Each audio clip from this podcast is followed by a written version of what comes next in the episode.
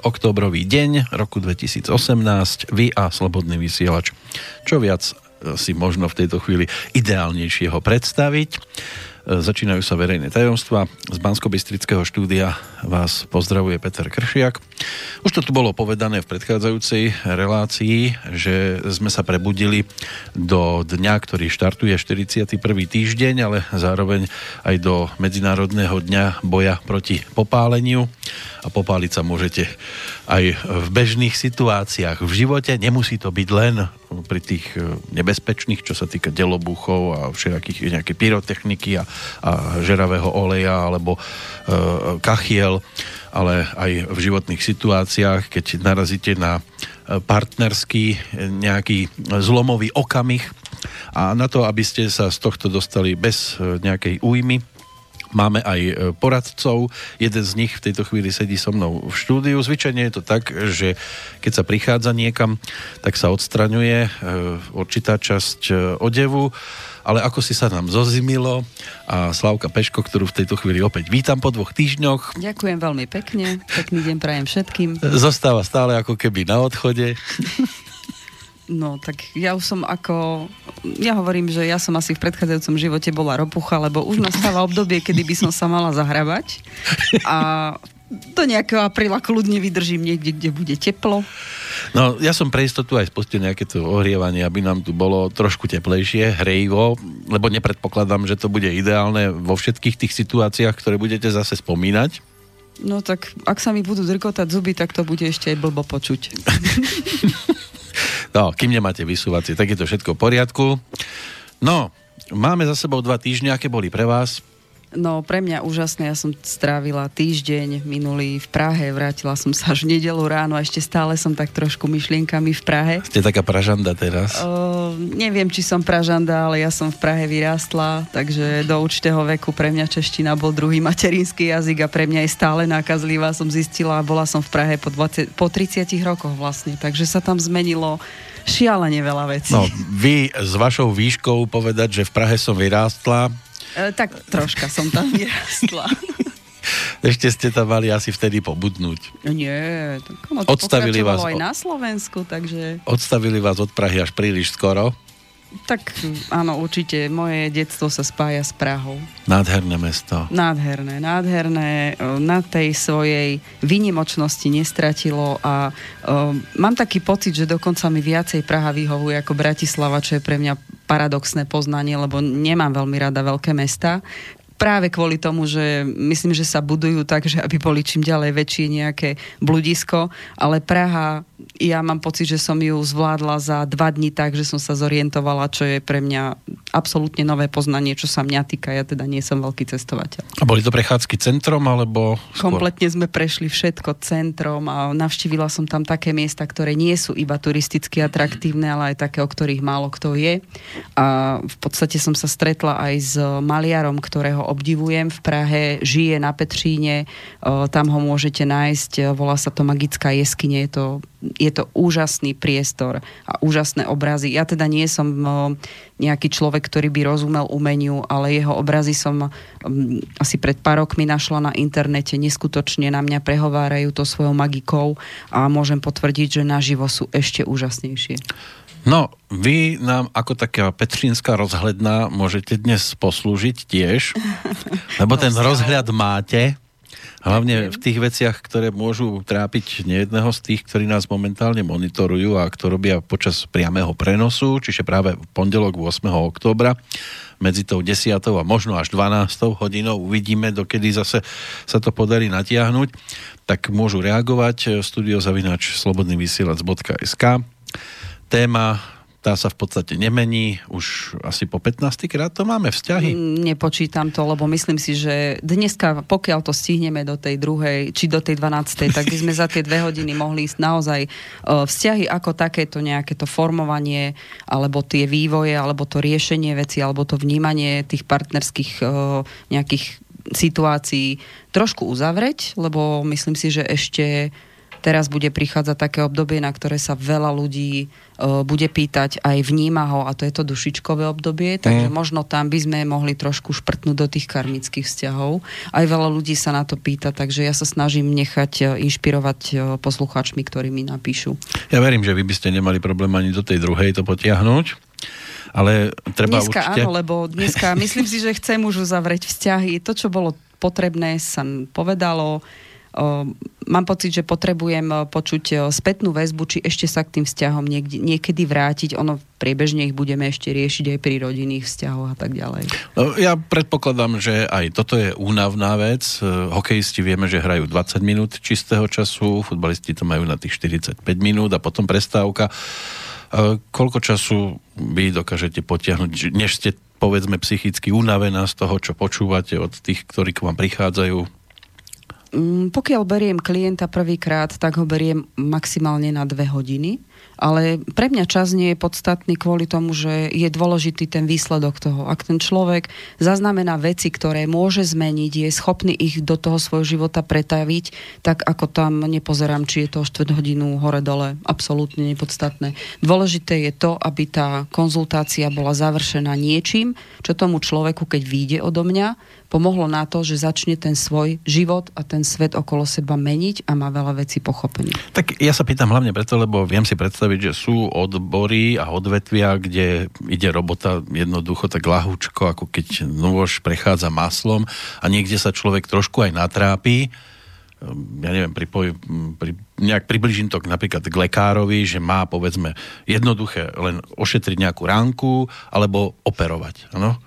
Predpokladám, že aj u vás to niekedy je tak, že príde niekto, začne rozprávať a vy si tak blážene len usmievate, toto bude ľahoda tomuto človeku poradiť. A naopak zase príde niekto, kde je to totálne v troskách komplikované toto sa snažím, také ako pre mňa človek svojou jedinečnosťou a tým, že ja jednoducho nepodceňujem, nech má akýkoľvek problém.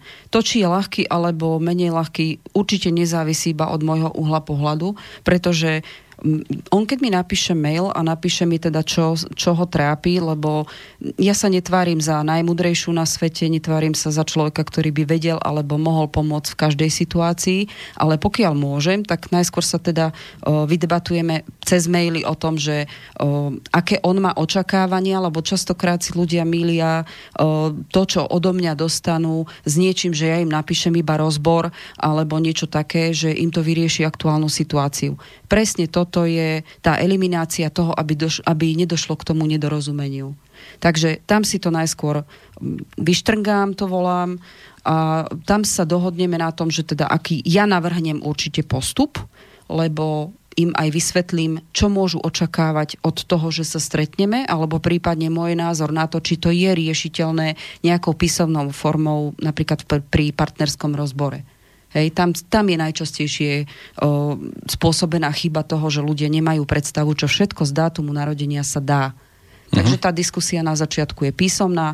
Potom, keď príde, um, ja tým, že každý človek má svojské vnímanie, svojské chápanie toho, čo sa mu v živote deje a svojské prežívanie citov, či to berie naozaj, že je to veľmi náročné pre ňo. Pre neho je to veľmi náročné. To je začiatok celej komunikácie. Takže s tou náročnosťou budeme pracovať aj tak, že nie len, že sa mu pokúsim vysvetliť, ako sa to stalo, kde sa nachádza, ale zároveň aj mu pomôcť z toho sa dostať von a tak, aby to zvládol sám. To je to, čo som už veľa razy povedala, že nerobím pacientov. Uh-huh. Ja nie som typ človeka, ktorý si z toho človeka urobí, že bude chodiť na pravidelné návštevy. To znamená, ten človek by sa stal závislý na mojich radách. To nie je dobre. S týmto ja morálne nesúhlasím. Ten človek, keď po mojej návšteve má byť schopný začať zvládať prvé kroky zmeny svojho života. A na takéto stretnutie sa vždy pripravím. Uh-huh. To znamená, že ja vnímam jeho energetiku cez ten dátum narodenia, viem, ako s ním mám komunikovať, lebo každý je jedinečný a tým, že som povedala, že teda mám nejaký ten dar navnímať toho človeka dopredu, tú energetiku, ako keby som sa prispôsobila jeho spôsobu komunikácie, vnímania, počúvania a tak ďalej. Takže o to efektívnejšie to stretnutie môže byť. Samozrejme, že ma zaujíma tá spätná väzba aj po pár dňoch, keď to človeku, tam je veľa informácií na, komu- na tej konzultácii, takže keď to takéto to roš, takéto očarenie možno z toho, ako s ním komunikujem, alebo čo všetko pochopil, keď to opadne, tak jednoducho za tie 2-3 dní mi človek môže napísať spätnú väzbu, že toto a toto mu došlo, toto a toto chce spraviť. To znamená, on, on mi ukazuje, ako môže svoj život ovládať. Toto je pre mňa úspech. Uh-huh. E, možno použijem e, zlé prirovnanie, ale vy tak treba natiahnete tam ten, ten kľúčik a necháte ho. Ja otvorím Pandorínu skrínku. Alebo takto? A veľa vecí, čo človek napíše do mailu, to by som povedala za špičku ľadovca, lebo každý, um, neviem, či tak pôsobím za neprázdne, ale každý mi napíše, nechcem vás zdržovať, tak len stručne, tak sa celkom bavím. Um, aj to písané slovo uh, a ten spôsob cez to písané slovo pre mňa ukazuje, akým spôsobom ten človek komunikuje alebo ako tie veci prežíva. Takže pre mňa je to tiež jedna z tých vecí, mne to vôbec neprekáža, keď ja neviem, keď si um, robím podklady, tak si napríklad skopírujem celý mail, čo mi ten človek napísal a vyznačím si tam kľúčové slova a tam mne je úplne jedno, či ten človek napíše 4 a 4. Uh-huh. Ja si to proste prečítam, o, poznačím si skutočné a kľúčové veci, ktoré ho trápia a idem postupne. Jasné, že keď to je štvorstranový o, mail, tak jednoducho to nebude na prvé sedenie. Hej. Keď už som pri tých prirovnaniach ešte jedno, aj v súvislosti s tým lekárom, on keď skončí, tak si umie ruky, a ide za ďalším pacientom. Máte vy nejaké také niečo, že ja neviem, no toto Musím bolo trošku ťažšie, tak si dám pohárik. Uh, určite ja pijem po, čeli, po celý čas vodu, vodu, lebo som vodný živel, takže potrebujem sa ako keby preplachovať a mne voda um, ako keby koncentruje mysel a hlavne to, to emočné vnímanie toho človeka, lebo Čistú vodu, ale. Čistú vodu, čistú. Mhm. Nič si do toho nedávate? Ne, nepotrebujem Borovičku to. alebo tak? Ne, na, na rozjasnenie, hej. Aby zase cievy trošku rozšírilo. Po alkohole mám pocit, že sa mi stmieva. No a ešte jedna otázka, než sa pustíme teda do tej dnešnej debaty, lebo to, co som už tiež e, niekde započul, že prečo dve bosorky, keď ste jedna v úvodzovkách? O, pretože ja som za dve. Takže takto, áno. Áno, existuje aj zlá ten dôvod. aj dobrá slávka. Dobre, to aby sme mali v tom občas, jasno, že... Občas niekto vyskúša aj tú zlú. Lebo niekto sa pýtal, neboli oni dve na začiatku a zostala uh, jedna? Na začiatku to bol taký akože vyslovene veľmi spontánny nápad mojej kamarátky, kto, s ktorou sme na začiatku začínali s tým, že ona robila len meditácie, ale vlastne 90% roboty som robila ja, aj stále to tak viac menej zostalo. A keďže už teraz uh, nemám čas sa venovať uh, učiť ľudí meditovať, tak stále som za dve bosorky, ale toto vymyslel môj manžel, že povedal, však ty si aj tak za dve. takže to je jedno. To no. je tá čierna a biela. Všetko má svoj pár, všetko má, každá minca má dve strany. Takže ano, existuje by, aj zlá, aj dobrá bosorka Slavka. Ak by niekto chcel reagovať, tak dve bosorky zavinač gmail.com. To je v čase, keď e, nie sme v štúdiu, ideálne využiť túto adresu, ale treba písať dve bosorky s dvojkou na začiatku, nie pí- slovom dve. Ešte než sa do toho pustíme, Marta hneď posiela aspoň takú jednu mailovú vec. E, dobrý deň, ako by ste posúdili náš vzťah podľa dátumov narodenia. Marta je 14.4.1956 William je 19.1., ten istý rok, 56. Vypočula som si všetky vaše relácie a mrzí ma, že tieto veci som nevedela skôr. Teraz neviem, či je to v súvislosti s tým partnerom. Mm, ja pokiaľ som zaznamenala, tak uh, myslím, že v rozhlasových nejakých reláciách na nejaké partnerské vzťahy alebo praktické rady, ako vnímať a tak ďalej. Nepamätám sa, že by niečo také bolo. Viem, že v televízii, teraz neviem na ktorej to bolo, ale už roky dávno, bol Emil Václav Havelka, ktorý otvorene, a to už je pár rokov dozadu, ozaj, že možno aj 10, tak boli rané relácie, tam on hovoril o indigových deťoch, čo bolo prvý človek, ktorý konečne verejne hovoril o tom, že tie indigové deti sú v rámci vnímania vzťahov v rodine, citového rozvoja a to, aké skutočnosti sú, tak on bol prvý, ktorý o tom hovoril a ja už som v tom čase s nimi robila.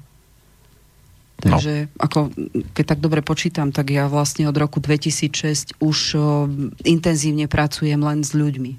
A ako by teda oni dvaja k sebe pasovali? Marta o, s Williamom? Tak dvaja rohatí, dve tvrdohlavé povahy, jeden nedaj sa, druhý neboj sa. Myslím si, že veľký problém by tam mohol byť v rámci riešenia konfliktov, pretože o, ak som dobre zaznamenala, tak dáma je baran, Št- apríl, 14. Áno, aprílová, to znamená, že tam tie emócie veľmi ťažko môže kontrolovať, kdežto pán kozorožec na to môže zareagovať tým, že čuší a ju to samozrejme vypeka do rúžova. Takže si myslím na, na to riešenie konfliktov, museli si dlho hľadať cestu, o, otázne je, koľko dlho naozaj sú, lebo tam sa dá veľa pomôcť, ale je to taký vzťah, kde naozaj treba sa naučiť kontrolovať tie emócie, ako ona to považuje za normálne vydiskutovanie a on to zase považuje, môže častokrát považovať za útok na jeho, vlastné, e, na jeho vlastnú osobu a naozaj je to človek, ktorý veľa si otočí skôr v tom negatívnom. Pokiaľ ten vzťah funguje, v tom pozitívnom sa dokážu o, oni ovplyvňovať v tom, že ona je tá, ten iniciátor, ten, to teplo toho rodinného domova, pokiaľ takto funguje, ten vzťah sa naozaj na tom vytváraní spoločných záujmov a teple domova a na tom budovaní toho domova dá udržať. Ale otázne je ešte, ešte vravím, hlbší rozbor. Uh-huh. No ale to nebudeme riešiť cez túto reláciu. To určite sa nedá. Takže to je len taká snáď to pre Martu bola aspoň pre dnešok taká Tam postačujúca reakcia. No a my už bez nejakého veľkého zdržiavania, lebo zvyčajne teda je toho vždy dosť, čo máte pripravené, môžeme prejsť e, k dnešnej téme tak, ra- radostnej. Môžeme si pripomenúť to, že vlastne minulý, minulý, minulú reláciu sme riešili to, že aké um, aké správanie môže psychicky ničiť vzťahy. To znamená, že to vôbec nemusí byť na nejakej takej tej fyzickej báze, že si ničia tí ľudia život, by dačo po sebe hadzali, ale naozaj psychicky sa dá ničiť uh, určitým druhom správania vzťah, či už z jednej strany alebo z druhej. Len jemne pripomeniem, pokiaľ sme sa dostali, bolo to stiažovanie, podpichovanie, e, sarkazmus sme spomenuli, ako doslova to nazývam rakovinou vzťahu. Mm. Hej, keď e, potom napríklad kritika, ktorá je nekonštruktívna, to znamená kritika, ktorá nevedie k riešeniu, len k ako keby vypichnutiu chýb na tej druhej strane. Veľmi často to používajú ženy voči mužom, tam som teda naložila aj ženám si myslím, že dosť. Je veľmi podstatné, aby sa pri pri akomkoľvek probléme, ktorý nastane vo vzťahu, ľudia vedeli ako keby rozdýchať a nepúšťali v prvé rade, ovládali tie svoje emócie, obzvlášť tie ohnivé znamenia, ktoré to robia mrsko. Mm. Ale považ, oni si myslia, že keď proste vyfučia, tak za 5 minút je všetko v pohode, ale sú znamenia, ktoré na to presne opačne reagujú, že u nich tá, ten útok prvotný môže byť tak silný, že sa potom uzatvoria a nevedia komunikovať, alebo dokonca nechcú. To bol veľmi podobný prípad tých dátumov narodenia, čo sme spomínali. Hej. Jeden ohnivý, druhý zemitý, takže jeden klapky na oči, druhý zase všetko vypustiť von. Tak ono, kým, je... kým lietajú taniere, tak dobre, tam sa to rozbije, zametá, ale potom je to Sú vzťahy, učesateľné, ktoré nie? takým typom talianského manželstva, proste im tá vášeň je taká, že potrebujú dostať von. Dôležité je, aby to končilo vždycky tým uzmierovacím sexom a bol naozaj pre oboch dobre. takým, že dobre, vieme sa ukludniť, vybúriť a vieme sa ale aj rozprávať. Ale ja som to spomenul hlavne preto, že tam, keď sa aj niečo rozbije, no tak sa to pozametá hotovo, ale keď sa podpichuje... Len stále, keď podpichuje... máte kúpať nejaké taniere, tak to tiež ide do peňazí a môže to narušiť, o, môže to narušiť ďalšie fungovanie vzťahu. Ak bola zaujímavá svadba a prišli aspoň štyria s tým, že doniesli servis, Áno, klasické staré slovenské svadby, ale trošku prejdeme do novej doby. Myslím, že dneska sa posielajú peniaze na účet a podobné veci. Už sa to asi robí áno, takto. Takéto, no. Už je to sofistikovanejšie, tieto, čo ja by som tiež potom uvítala. Lebo si povedia, však nech si kúpia, čo budú potrebovať. Tak, tak, hej, že však oni dvaja, a väčšinou sú teraz tak vzťahy, že aspoň chvíľku spolu žijú, nie je to také ako predtým, že, že proste o, boli spolu, ale viac menej to bolo fáza randenia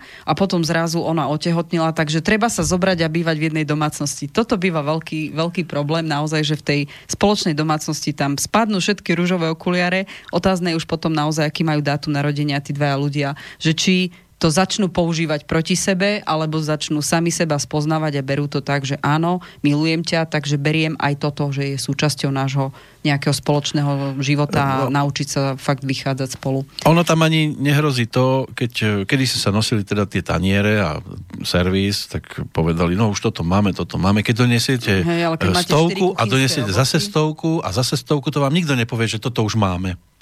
Tak, hej. Hej. No. V súvislosti s týmto, ako teda v rámci, v rámci toho riešenia toho spoločného života, tam samozrejme som vravela o slabej komunikácii. Tam závisí od dátumu narodenia, kto je ako komunikačne zdatný, to je ako prvé, aj v rámci riešenia konfliktov, kto ako, akou silou dokáže komunikovať, kto ako dobre vie vyberať slova, lebo sú takí, ktorí o, v tých citoch ťažšie vyjadrujú svoje postoje, o, sú takí, ktorí tie emócie nevedia kontrolovať, sú takí, ktorých o, nepovedia pri konflikte nič, ale trápia sa dovnútra. A sú jednoducho takí, ktorí berú to tak, že teraz sme mali konflikt a nebudem ho riešiť a nepripisujú mu dôležitosť toho, prečo to vzniklo. To znamená, sa postavia k tomu, a to nejako prehrmí. Hej, každé, každý jeden ten živel v rámci toho znamenia, či, či už sú to zemití, vodní, či sú to ohniví alebo vzdušní, majú určitý druh komunikácie, závisí od toho, ako sú silní v tom a ako vedia tú komunikáciu používať. Každopádne znova pripomeniem, bojovať cez, cez SMS-ky, mailami, ja by som to v dnešnej dobe zakázala, tam si vedia ľudia najviac ublížiť. Nie je to len otázka mladej generácie, ktorá neskutočne dlho hľadí a píše do mobilu. Mňa z toho ide šlak trafiť aj doma, lebo to vidím. Ale naozaj sú veci, ktoré určite v partnerskom vzťahu sa musia riešiť face to face. Neexistuje to riešiť po SMS-kách. Práve preto, že cez SMS-ky tam je krásne vidno, kto ako komunikuje a ako si uvedomuje tú svoju silu, že dokáže slovom ubližovať. Mm. A slovom dokážete ubližiť, verte mi, o mnoho účinnejšie, ako keď niekomu strelíte za ucho, už keď príde na to. Ešte jedna vec, ktorá ma napadla takto dodatočne, mimo možno tému, keď sa stanovuje deň sobáša, tak veľmi často si ľudia vyberajú také pekné dátumy ktoré sa ľahko pamätajú. Mm-hmm. Akože pre nich to bude historické, ja neviem, 10. 10. alebo 2. 2. 2002 a podobne. Ehm, aj to je niečo, čo môže ale pokaziť, nie? Určite, v rámci numerológie tam sa dá veľmi rýchlo nájsť, to si môžu ľudia, aj keď sa trošku zaujímajú o numerológiu, veľmi pekne nájsť, že takéto dátumy síce na papieri napísané vyzerajú pekne, ale naozaj môžu byť aj karmické. A vy by ste vedeli vybrať pred pár, povedzme... Robím to bežne, ano? robím to bežne, alebo napríklad vyberú si dátum a ja im teda poviem, že na čo si dokonca v tom dátume majú dávať pozor, alebo čo skôr predtým opatriť, tak aby naozaj ten dátum uh, nebol pre nich... Uh, nevhodným, uh-huh. ale je pravda, že dopredu mi dávajú napríklad minimálne 2-3 dátumy, ktoré sú kompaktné, teda dátum svadby, ktoré sú kompaktné na to najvhodnejšie obdobie na uzatvorenie sobáša,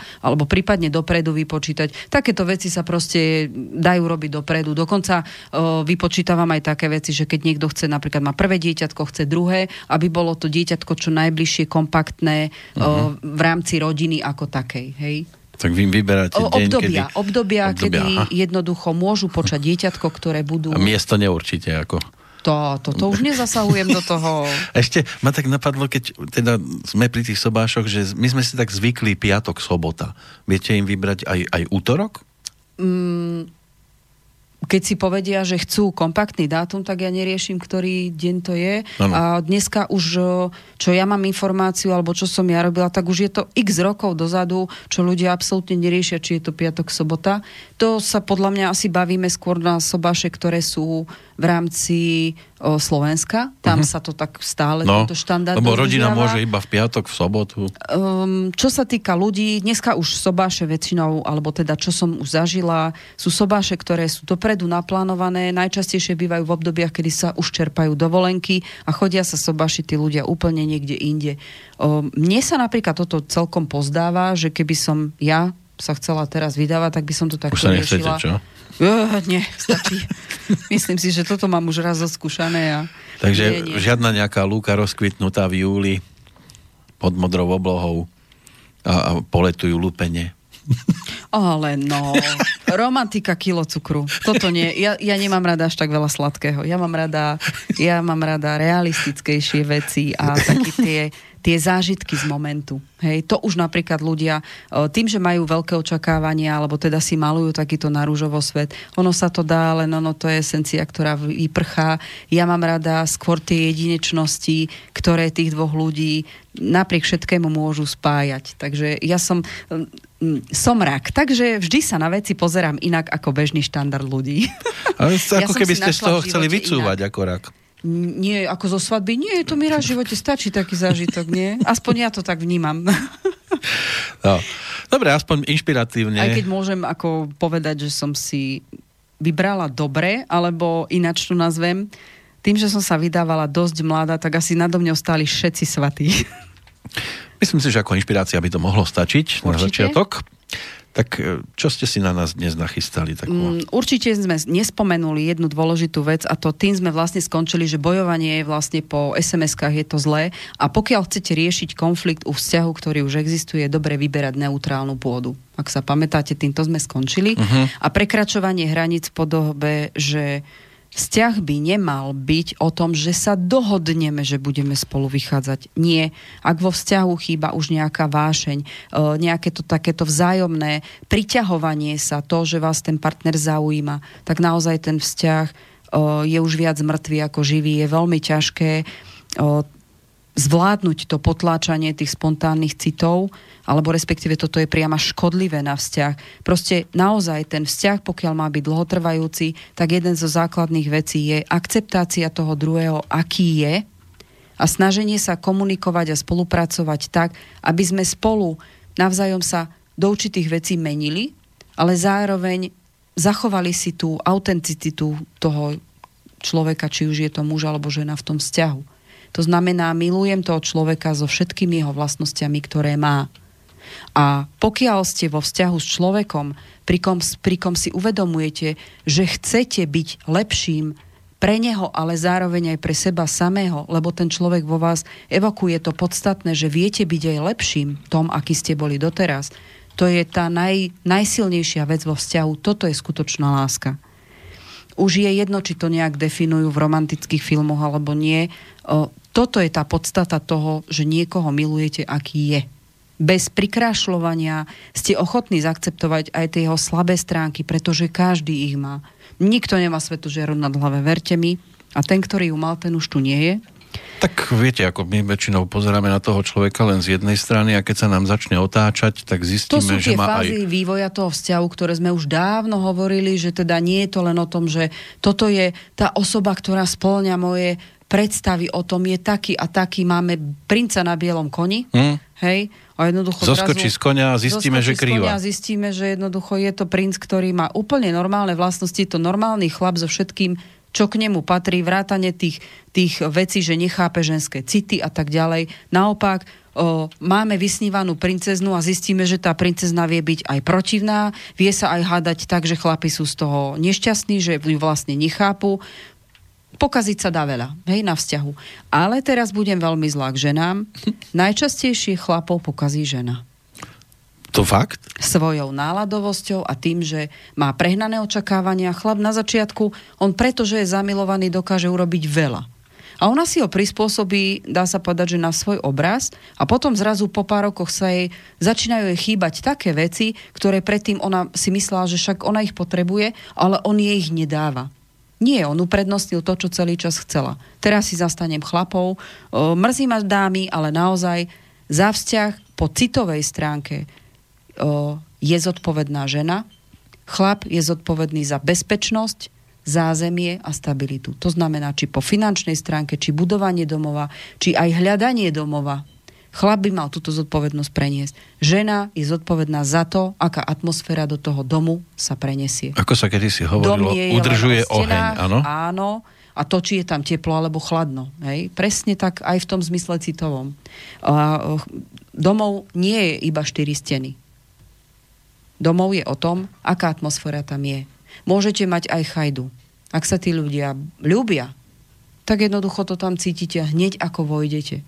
Keď uh-huh. tí dvaja ľudia majú len štyri steny, do ktorého zhrňajú majetok, ako v tej pesničke od Hany Zagarovej, ak sa pamätáte, čo sme vtedy tam hrali. Maluj zase obrázky, áno? Áno, maluj zase obrázky. Proč mi aj nikdy toto, nekoupíš třeba polárku? Aj na toto sa dá zmeniť domov. A už potom to není nič, len skladisko luxusných vecí. Ja som si nedávno pozrel jeden taký starší český film, volal sa to, že Tři přání tam jeden muž v električke uvoľnil miesto z detkovi a ten si sadol a povedal, že mu splní tri želania. Tak si vymyslel blbosti, že aby sa napríklad v prvom želaní dnes nepracovalo, išlo sa manifestovať zrazu, mm. ano. potom, e, že aby trafil do terča vždy do, do stredu, lebo neveril tomu, myslel si, že to je teda nejaká hlúposť. No tak to tretie si premyslel a vraví, že chcel by som spokojne žiť čo bolo dosť komplikované. No ale však blbý us... nápad tiež nápad. Áno, lebo takto v podstate musel plniť ešte veľa želaní, tak musel sa dostať k bytu, autu, k dobrému zamestnaniu a podobne. Žena stále vymýšľala, vymýšľala, mm. vymýšľala a už začali chodiť anonymy, anonymy, anonymy, že ako sa k tomu dostali. No ale hlavne tam išlo o to, že oni dovtedy boli spokojní, kým žili v jednej izbe a v byte so starými rodičmi, ako náhle sa dostali do krásneho, veľkého, priestranného bytu a vymýšľali a vymýšľali a vymýšľali. No, jednoducho tam sa prejaví povaha toho človeka, kto, komu je stále málo. Bohužiaľ, to, ako, to je naozaj uh, nielen, nielen ja som si zažila takéto obdobie, ale poznám veľa párov, aj s ktorými som robila, aj ktorých poznám ako bežných ľudí, nielen ako mojich e, klientov, kde jednoducho hmota zostane vždy len hmotou. Hm. Ono sa tým nedá prelepiť to, že máme dobrý vzťah. Dobrý vzťah nie je nič hmotné. Je Nakoniec, to, čo máme medzi sebou. Ono to končilo v podstate tým, že chcel zachrániť svojho kolegu, kamaráta od toho, aby nedopadol zle a teraz sa mal zrieknúť toho všetkého. Hmm, a to je pekné. Tam, no. tam sa dá potom povedať, že to bol ľudský človek. Tak bol to Ako taký peniaze, socialistický film, peniaze samozrejme. nikoho neurobili šťastným a e, aj v dnešnej dobe, keď už teda nemáme tie socialistické filmy, ktoré sú len o rúžových lupienioch pomaly, tak, e, alebo o nejakej naivnej vízii toho, čo by malo byť medzi ľuďmi, ale v dnešnej dobe myslím si, že ďaleko tvrdšie sa o tom človek presvieča, že tá hmota je nič. To je len tvorba hmota, je to prach a na prach sa obrátiš. No hej, len málo kto si to takto dokáže. Musí si to zažiť, aby to pochopil. Ináč to nejde. Sú ľudia, ktorí to chápu dopredu a sú ľudia, ktorí si musia týmto prejsť, aby pochopili význam hmoty. A tam potom hmota prichádza... bez ducha je len hmota. Prichádza aj k prevereniu osobnosti a osôb okolo to nás. už nebudeme o tom aj, aj tá láska sa tam potom ukáže v tam celej sa, nahote. To, čo som povedala, hmota je len hmota. Pokiaľ hmote nedáte tvár, socha z toho nebude. A to je to, že z hmoty sa do kameňa. môžete pretaviť niečo, čo vyvoláva emócie. Poznajú to všetci umelci. Hm. O, každopádne, znova o, by som ešte pripomenula, že je veľmi dôležité vo vzťahu naučiť sa počúvať a vyťahovať stade tú podstatu toho, čo chcete povedať. To znamená, že áno, každý sme rozdielný. To znamená, že keď je niekto taký alebo taký, z dátumu narodenia sa dá veľa pochopiť, ako ten človek cíti, počúva, ale ako vníma to, čo hovoríte vy. Ako si vlastne rozumiete na tej verbálnej, citovej, ale aj tej neverbálnej komunikácii, kde sa tam dá pomôcť. Tam sa dá veľa spraviť vo vzťahu, ale zároveň, aby ste sa hlavne počúvali. Darmo budete rozumieť tomu, ako ten človek vníma, keď to nazvem jedným slovom, všetky tie podnety. Podstatné je, aby ste rozumeli, čo vám chce povedať, lebo až na základe toho sa posuniete ďalej a dokážete niečo riešiť. Milión razy som to už povedala, že žiarlivosť to je iný druh rakoviny vzťahu. Hmm. Žiarlivosť dokáže zabiť akýkoľvek aj dobrý vzťah. Ako náhle niekto začne žiarliť, to je choroba mysle. Tak hovorí sa, že aj zdravá žiarlivosť niekedy môže pomôcť. Musí byť zdravá. Hm? Kto pozná tie hranice? Viete, každý to vníma. Ten, kto žiarli, to vníma inak ako ten, na koho sa žiarli. Áno, Takže, ale poznáte aj vy to, že sa stalo koľkokrát a ty už ma nemáš rád. Ani to je vydieranie. Nemilte si pojmy s dojmami. Keď ona chce, aby na ňu žiarlil napríklad. Ak chce, to znamená, že jej chýba pozornosť toho chlapa. Ona to pre niečo môže robiť, lebo si myslí, že to v ňom vyvolá. Ak chýba pozornosť, tak jasne, že vyskúša, že či ešte na ňu žiarli.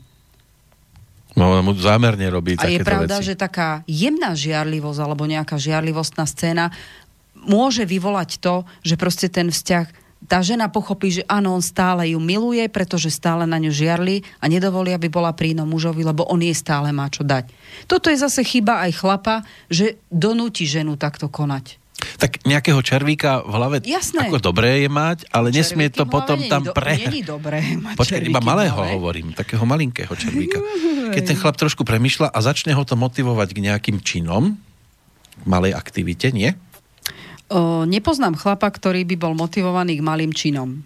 To je blbosť, lebo u chlapa, keď to prehr- prehrmí, tak to potom je buď spontánne, alebo žiadne. U chlapa presne táto hranica neexistuje, ano. že niečo medzi tým. Mm-mm. To sa veľmi milíte. Takže je to len také chvíľkové a potom už zase Určite. upadne.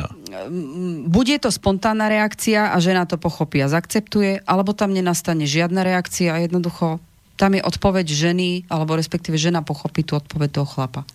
A tam je potrebné naozaj, ale Zase, sú tam určité stupne. Či to je iba žiarlivosť. Ja dokonca poznám niekoľko párov, ktoré museli prejsť fázou. Oni sa rozviedli, odišli každý na iný vzťah a potom sa vrátili späť. Oblúkom k sebe. Áno, dokonca tam môžu byť aj nemanželské deti. Je to prerod osobností a nastáva najčastejšie po 35.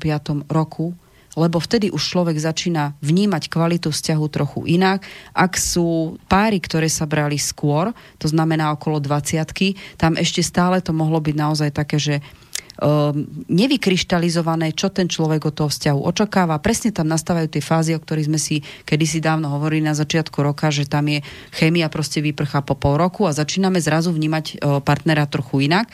A až vtedy, keď začnú vznikať tieto konfliktné situácie, nastáva zrenie vzťahu do dlhodobého, lebo nastáva kríza. Buď to ten vzťah prežije, alebo nie. No niekedy e, sa dostanú ľudia do krízy, keď on napríklad len tak z ničoho nič donesie domov kvetinu a ona začne rozmýšľať, čo zase zle vyparatil. No to znamená, že takéto, takéto nejaké prejavy toho, že pre neho tá žena niečo znamená, on to zabudol robiť dlho. A zrazu príde s kvetinou. Môže to byť podozrivé. A nie je to kaktus. Darmo sa chlapci, chlapi teda hnevajú na to, že bože, tak ja jej donesiem kvety a ona sa ešte na mňa hnevá a začne robiť scény. tak rozmýšľajte nad tým, že to nemôže byť iba pri kvetoch, ale jednoducho, ak to cítite, že jej to chcete dávať najavo, tak to robte aj inak, ale je to hlavne aj skúste povedať, že toto tým sledujete. Mhm. Nenechajte sa ubiť slovami a podozreniami. Tá žena miluje aj ušami. Nezabúdajte ano. na to. Nie, že začne kričať, zase mám špinavú špinavý vankúš od čokolády, prečo si mi to dal pod vankúš? Blbo sa vysvetľuje rúž na, na golieri. A t- to je jasné. A to vám boli niekedy takí v robote, že zámerne vám zašpinili košelu, aby ste prišli domov. Ako tieto hry na lásku a na také, že čo, oni majú, v románoch je toho popísaného aj aj, aj. tak doma rád ešte. takéto tie hračky, hračičky a, a divadelné predstavenie vo vzťahu. Tam si toho nájdete, môžete sa nechať inšpirovať. Ak potrebujete vyburcovať nejakým spôsobom váš vzťah, naozaj, pokiaľ sa tam neprepisknú nejaké hranice a nedojde to do konfliktu, kde sa začnú vyťahovať a tvoji rodičia a moji rodičia ty si mi kedysi dávno. Jednoducho hry, kto sa vo vzťahu správa hrávo. A túto hrávo si udrží aj z čias, keď fungovala tá chémia, je to veľmi dobrý základ na samom začiatku, veľmi dobrá vec, udržiavať si to v partnerskom vzťahu, lebo to také, takéto škádlenie to je, nepoznám slovenský ekvivalent, podpichovanie, ale v tom dobrom a takom, že to vedie k humoru a k tomu prejavovaniu sú, že sa ľúbia tí ľudia. A stále, jednoducho, či sú po konflikte alebo nie, stále dokážu preladiť aj na to, že, že vlastne s humorom je to vždycky podstatné tak tieto vzťahy majú dlhodobú trvácnosť. No oni si koľkokrát robia ľudia aj z tých druhých radí srandu. Tiež bola taká situácia, že zámerne volala kolegyňa domov, keď nebol on doma. A že kde je? Že, mm, toto a, je zakrné. A volala manželke toho konkrétneho a teraz tá manželka začala premýšľať, k tomu to furt vyvoláva. Uh, to sú také veci, ktoré možno sú spontánne, ale sú nedomyslené. A toto už je, viete, ťažko dokázať, či to nebolo z toho alebo z toho dôvodu. Každopádne je to na vzťahu tých dvoch ľudí, ktorých sa to týka, že či toto považujú za podstatnú vec, že niekto vytelefonoval, lebo naozaj bavíme sa aj o tom, že v dnešnej dobe takéto srandovanie na cudzí účet, viete, každý sa lepšie zabaví na cudzí účet ako na ten svoj. No to je prirodzené.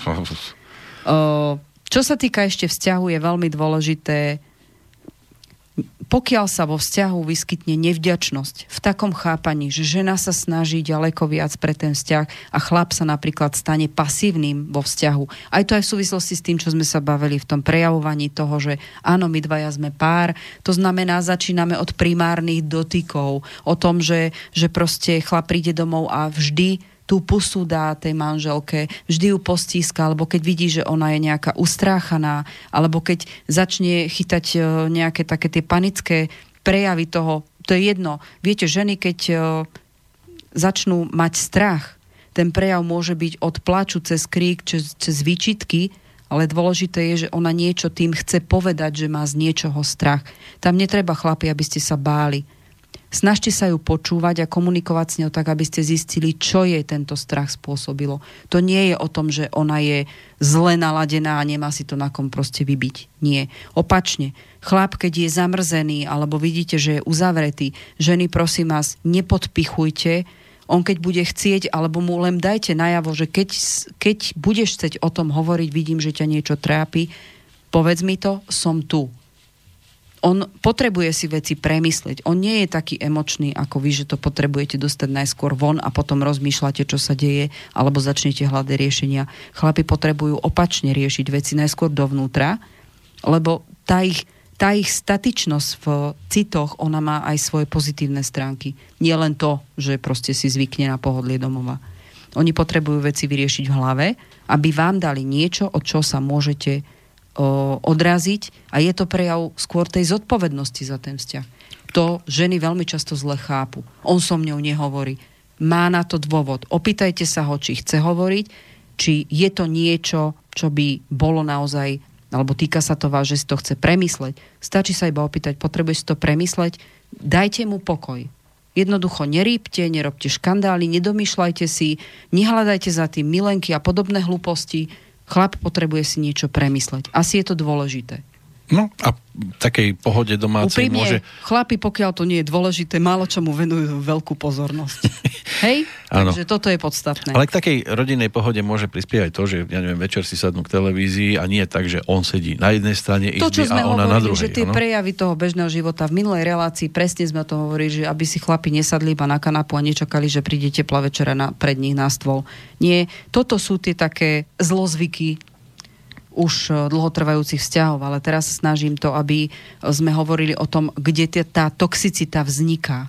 Určite jednoznačne návykové správanie, to znamená návykovosť na nejakých drogách. A teraz sa bavíme nielen o drogách, bavíme sa o alkohole, bavíme sa o návykovosti na počítačových hrách. Boli by ste prekvapení, koľký manželské páry alebo partnerské páry v dnešnej dobe majú problém s tým, že proste jeden z partnerov príde domov, prvé čo je, zapne počítač, mobil a začnú ťukať do toho a vlastne ani, ani ja neviem, či si uvedomujú, či sú doma. To je návykovosť, keď to jednoducho nevenujete pozornosť tomu, že ste doma a že tam je niekto, kto na vás buď čaká, alebo ja chápem, že aj práca má svoj priestor, ak ste niečo nestihli a je niečo nutné ešte vybaviť, stačí povedať, že je to pracovné. Ale nie si sadnúť na mobil alebo pre telku a čume do mobilu a ťukať s niekým, kto je na mile vzdialený a netušíte, že vedľa vás je niekto, kto tú pozornosť chce, potrebuje a jednoducho asi chce s vami riešiť nejaký spoločný život. To je reálny spoločný život, nie cez počítače alebo cez mobily vzťahy. A koľkokrát sa stane, že príde domov a pozdraví psíka, ktorý tam už vrti chvostikom a, a to je celé. Toto už je, hovorí o vzťahu, ale pozrite sa, keď má niekto domáceho miláčika, častokrát napríklad to nie som si istá, či poviem pravdu, alebo ja som to aspoň navnímala z, mo- z mojej praxe tak, že viacej to robia ženy ako muži, že najskôr sa venujú psovi, potom manželke alebo opačne. Ide o to, že toto je napríklad správanie, ktoré poukazuje na to, že ten človek potrebuje citové väzby a vyzerá, že v tej domácnosti mu to je schopný dávať len pes. Uh-huh. Že sa teší z toho, že prišiel ano. domov. On jediný vrti no tak chvostikom. sa zamýšľajte nad tým, že vlastne ten druhý z partnerov jednoducho asi prestal dávať tú radosť najavo, že prišiel tá druhá polovička Hej. domov. To si dá tak A to je problém, to je problém. Kde si bol zase tak dlho? Stalo sa vám to, keď to tak dobre poznáte? ja to, to som videl. No aj, dobre, hm? pozeráte veľa filmov. Ale občas Nie, sa to stane každému. Takto to nikdy nebýva, pokiaľ táto otázka vždycky padne, keď prídete domov neskoro, ako ste pôvodne mali. A zase, to, čo som vytýkala veľmi často chlapom, a nerobia to, uh, v pár relácií dozadu. Keď niekde máte prísť, alebo keď domov chodievate štandardne v nejakom čase, omeškáte sa. Nič sa vám nestane, prst vám neodpadne napísať správu, prepač, meškám. Vtedy mám ten mobil na to, ano, nie? toto nastane táto situácia a ty si kde bol, alebo kedy si mal prísť, táto podrývačná otázka padne len vtedy, keď jednoducho tá žena má strach, o, začína mať pocit, tamto je samozrejme dlhodobo varené, že vy jej nevenujete pozornosť a jednoducho začne mať podozrenie, že čo sa jej deje vo vzťahu poza chrbát, keď vy už ani len nepovažujete za normálne o, vyriešiť to SMS-kou, aby sa ona nebála. To vôbec nemusí byť o tom, že vás podozrieva, že máte milenku. To je o nepochopení a jednoducho, aby ste robili veci, ktoré sú detailné, ale pre ňu, pre ten citový, citovú stabilitu, ktorú tá žena potrebuje, jednoducho sú normálne. To, že vy tomu nevenujete pozornosť, to je typicky chlapská reakcia. Hej. Chlapi si myslia, že však keď prídem o, o hodinu neskôr, však nič sa nedieje, stačí napísať správu. Prídem neskôr. Hej. Takisto sa to týka napríklad nejakých spoločných sviatkov. O, klobúk dole pred tými chlapmi, ktorí si to dokážu a ne, nehambia sa priznať, že to zabudajú, Poznačia si do mobilu pripomienky, používate tú techniku na to, na čo je použitá. Nepamätám si, napíšem si, za to sa nemusí nikto hambiť. Ja osobne fungujem 15-17 rokov na diary. Ja čo si nezapíšem, ja si proste nedokážem pamätať. Netreba sa hambiť za to, napíšte si manželke, jednoducho každému jednému vo vzťahu, ktorým na tom vzťahu záleží, je veľmi podstatné spoločné sviatky pre nich sú to veci, kedy sú radi, že ste sa stretli a chcú si to opakovať. Ja nevravím, že budete si opakovať, čo ja viem, prvé prebalovanie decka a podobné hlúposti. tak sú aj takí precitlivení ľudia, ktorí na to... Ale to už je len skôr vývoj toho, že niekde inde už podstatnejšie veci pre, začali zlyhávať, tak už začínajú byť ako keby závislí na tom dokazovaní. Závislosť, návykové správanie, toto tiež patrí do návykového správania. Treba to nejakú dať tomu nejakú formu, nejaké limity, a, ale aj dodržiavať. Keď je to podstatné keď vidíte, že ten z partnerov to potrebuje, tak je to úplne v poriadku. Neberte to za zaťažovanie. Takisto, pokiaľ budú sa správať partnery k sebe tak, že potierajú tie detaily, a to teraz bez výnimky muži, ženy, ale viac to robia zase chlapi, hej, nevenujú pozornosť takýmto detailom, tak sa stane to, že ten človek zo strachu, ktorý si sám v hlave vykonštruuje, že prečo, prečo vám už nie sú dôležité tieto detaily, ktoré vás vlastne vo vašej minulosti robili šťastnými. Prečo sú pre vás nie dôležité? Tam vzniká to semiačko tej podozrievavosti a on ma nemiluje a podobné tie ženské pre chlapov neskutočne otravné otázky, prečo je to takto a prečo on mi toto a prečo mi na toto nedáva najavo a prečo už ma za ruku nechytí a prečo ma nepoboská. Tam vzniká tá rutina. Za toto naozaj môžu aj chlapi vo veľkej miere, že, že zabudajú na tie potreby žien, že ten emočný svet je pre nich takto podstatný.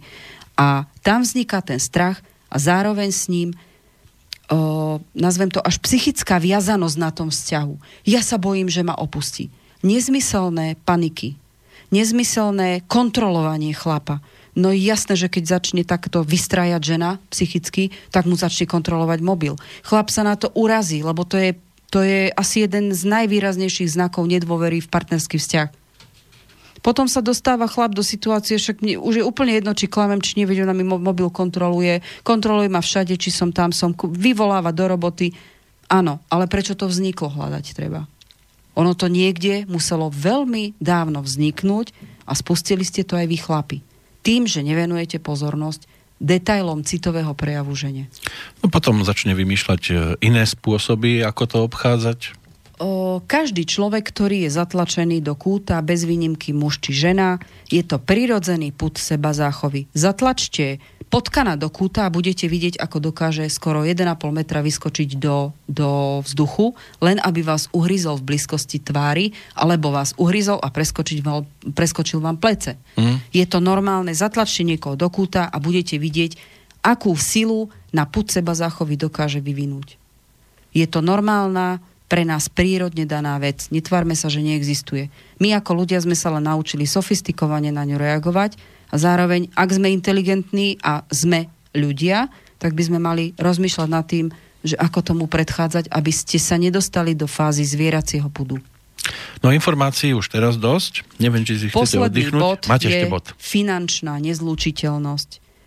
O, toto je jedna z vecí, ktoré toxické sú viditeľné od samého začiatku vzťahu. Vzťah k peniazom a či sú tí dva ľudia kompatibilní na vnímanie peňazí, či už zarábanie, ich užívanie, alebo na hospodárenie s peniazmi. Pokiaľ tu sa nezhodnete a máte rozdielný názor na peniaze, ak chcete zostať pri sebe, majte dva účty a naučte sa tolerovať ako keby chápanie peňazí toho druhého, ale je to, je to tak 50 na 50, či ten vzťah vydrží.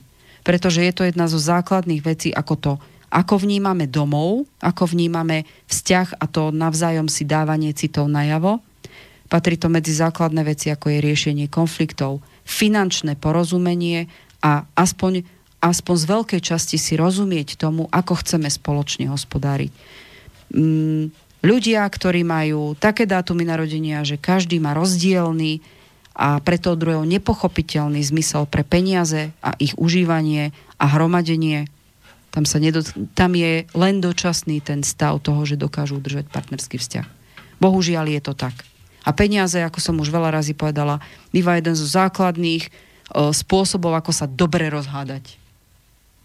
A to je jedno, či sa bavíme o vzťahu, alebo sú to aj rodinné vzťahy. To si myslím, že každý pozná z rodiny, že keď sa začal deliť majetok alebo deliť dedictvo, tak bolo po rodine. To často... v každej rodine mám taký pocit, že existuje taký človek. Áno, a často vnímajú. boli hádky tam, kde peniaze neboli. To býva tiež, lebo finančná bezpečnosť rodiny je to jedna z vecí, kde naozaj je potrebné, aby tí dvaja spolupracovali, je tam presne delegovaná zodpovednosť. Je jasné, že keď chlap zarobí veľa a žena všetko minie, tak je to tiež veľký problém. Keď chlap zarobí málo a žena musí robiť uh, aj v, chodiť aj do roboty, aj ešte sa od nej očakáva, aby makala doma, veď to je druhá, druhá robota a chlabe nič nepomôže, len si láhne a jednoducho ani si nehľadá lepšiu robotu a vidí, že do tej rodiny potrebujú viacej.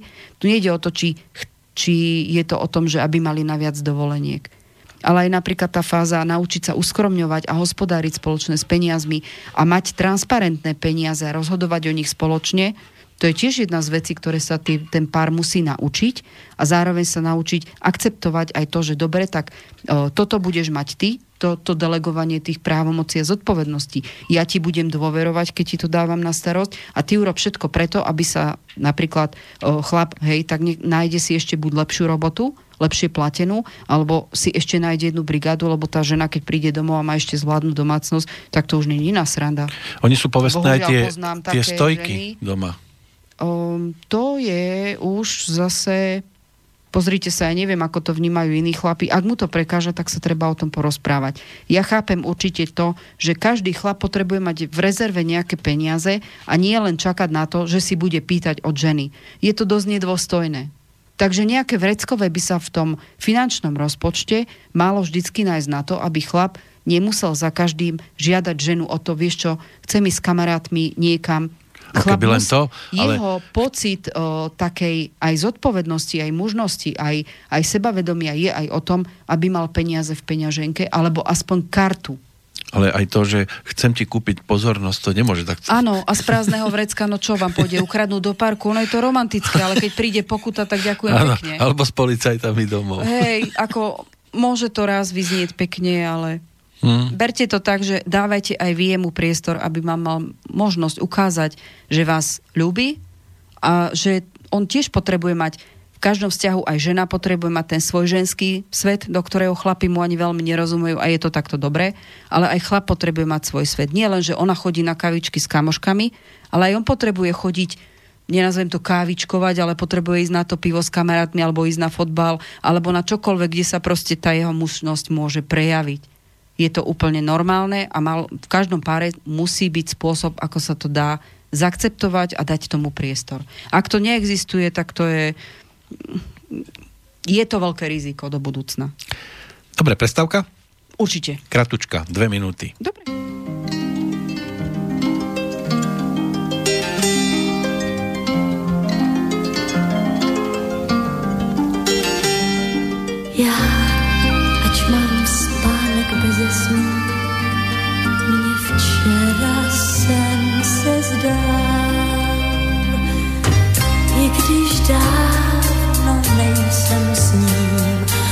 Navštívil sám král.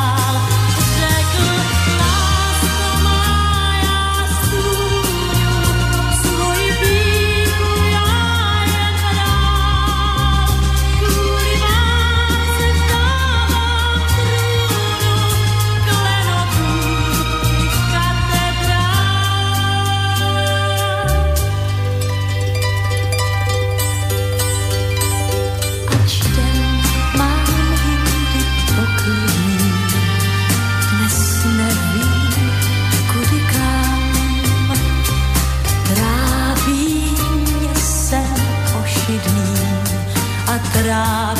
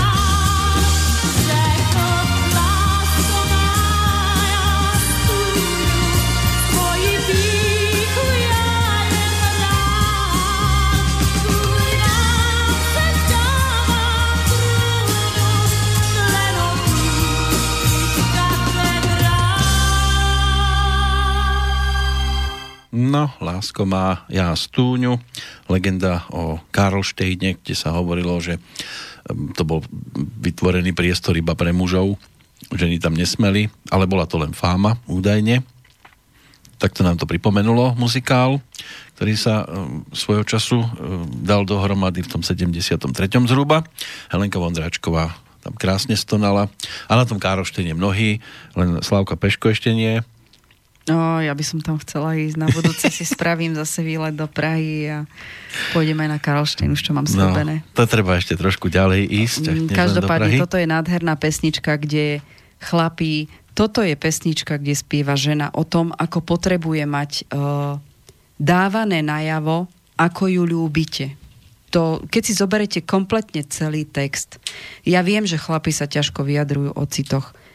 Paradoxne, ženy dokážu milovať aj to, že im napríklad dáte zahrať pesničku alebo niekam, keď prídete, pozve, zavoláte ju, zoberiete ju na nejaké také miesto, ktoré vás spája so spoločným zážitkom. Ona potrebuje byť ubezpečovaná o tom, že stále je vo vašom srdci pre ňu ten prejav toho, že k vám patrí, že, že je pre vás jedinečná. Ja som zámerne vybral práve e, túto záležitosť Áno. z toho dôvodu, že zajtra uplynie 45 rokov od úmrtia textára tejto pesničky Jiřího Štajdla, ktorý zahynul pri autonehode. A on takýchto smutných piesní napísal viac. Čo smutných sú citové. Sú citové. Vôbec nie sú smutné. Tak čo mi poviete napríklad na text piesne Hrom, aby do te lásko má? Je to možno prejav zlosti chlapa, ktorý sa na niečo hnevá. A to práve žena spieva zase. Mm, tak... No, už aby do te prásk. A... E, tak viete, keď niečo bolí, tak človek má vtedy pocit bezmocnosti a, a vy ste nebol nikdy nahnevaný a nepovedal ste slova, ktoré ste potom si uvedomil, že vy ste to tak nemysleli a vás to mrzelo? To sú všetko len emočné veci. Tak ako bola emočná táto pesnička, v 70. rokoch sa kopec emočných vecí no, či už vo filmoch objavovalo, v textoch pesničky. Ja si myslím, že tieto pesničky sú kvôli tomu nadčasové, že tie emócie stále ľudia riešia. A čím uh-huh. ďalej viac im pripisujú naozaj veľmi podstatnú úlohu. Myslím si, že nejakej, nejakej dobe 80 rokov tam sa strašne tie emócie potlačili. Ja mám pocit, že sme fungovali len na základe nejakej logiky ako stroje. Všetko sa muselo robiť len s nejakým zmyslom. Bola to len opačná strana toho, čo sa v 70. rokoch pretavovalo, ako aby sme si dávali tú lásku. Pozrite sa, my sa vlastne vraciame k tomu obdobiu, lebo ľudia zabudli byť k sebe citliví. Mm. O, ako som už veľa razy povedala, už len tie, tie základné veci, ako je dotýkanie sa, jeden druhého ako za normálnu vec. Zoberte si, že ja si pamätám, keď som bola v práci vo jednej veľkej firme, tak tam také akože chodenie na kávičky s kamarátmi, áno, ale nedaj Bože, aby ma kolega chytil za plecia, tak už si všetci dookola domýšľali.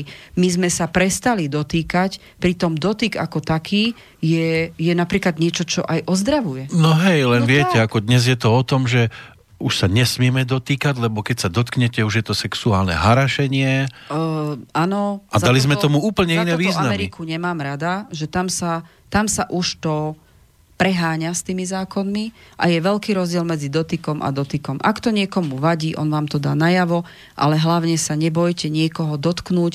On si tie hranice musí určiť sám.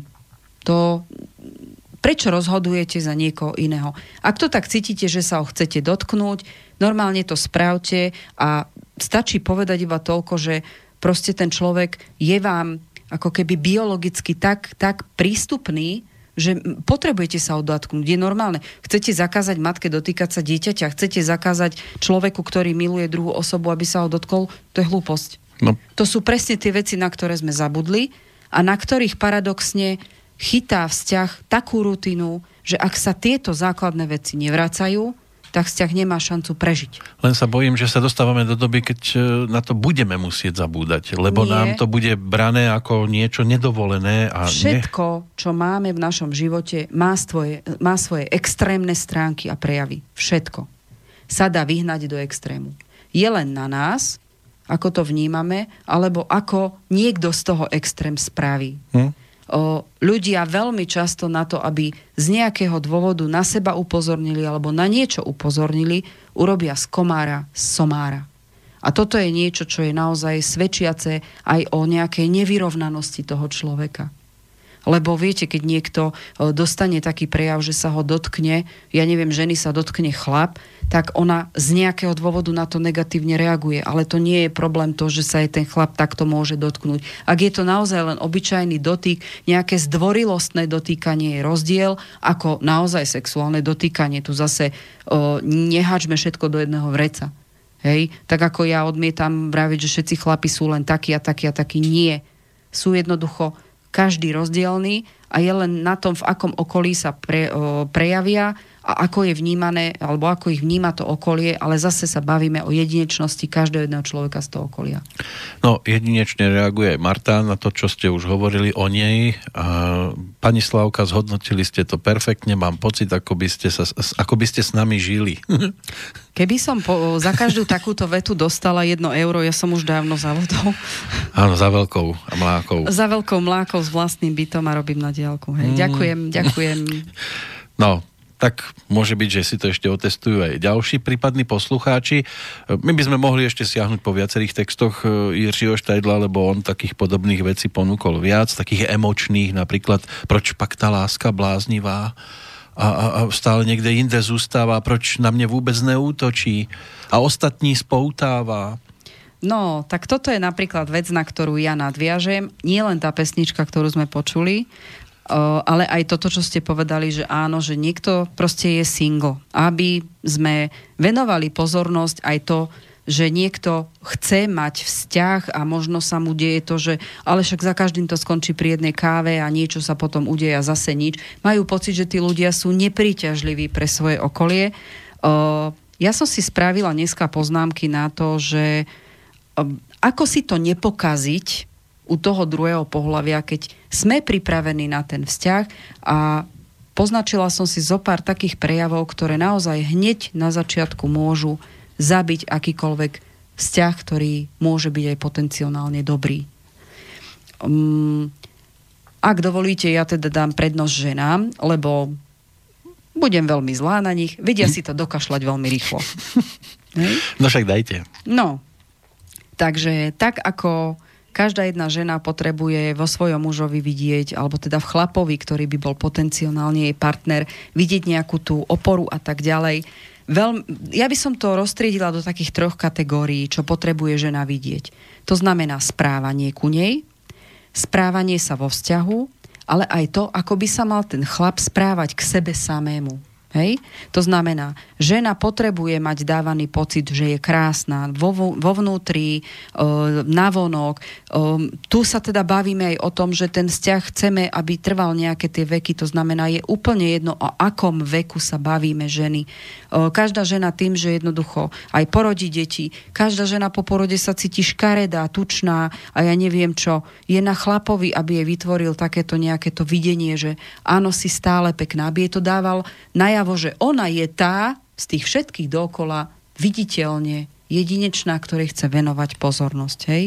Určite pre ženu je vždy veľmi citlivé obdobie starnutia, to znamená, odkedy porodí deti, sa mení postava. Berte to, že je to proste fyzionomicky dané a ona má pocit, že proste keď sa pozeráte po iných ženách, tak na nej vidíte všetko to krajšie, čo už ona nemá. Ale boli aj také prípady, že ona by to obišla, tak cez cisárským. Nebavíme sa o, teraz o medicínskych veciach, jasné, že sa to dá. Ale aby si postavu nepokazila, aj, aj, to som myslel. Dneska sa dá kopec veci urobiť aj na také, že okrášľovanie.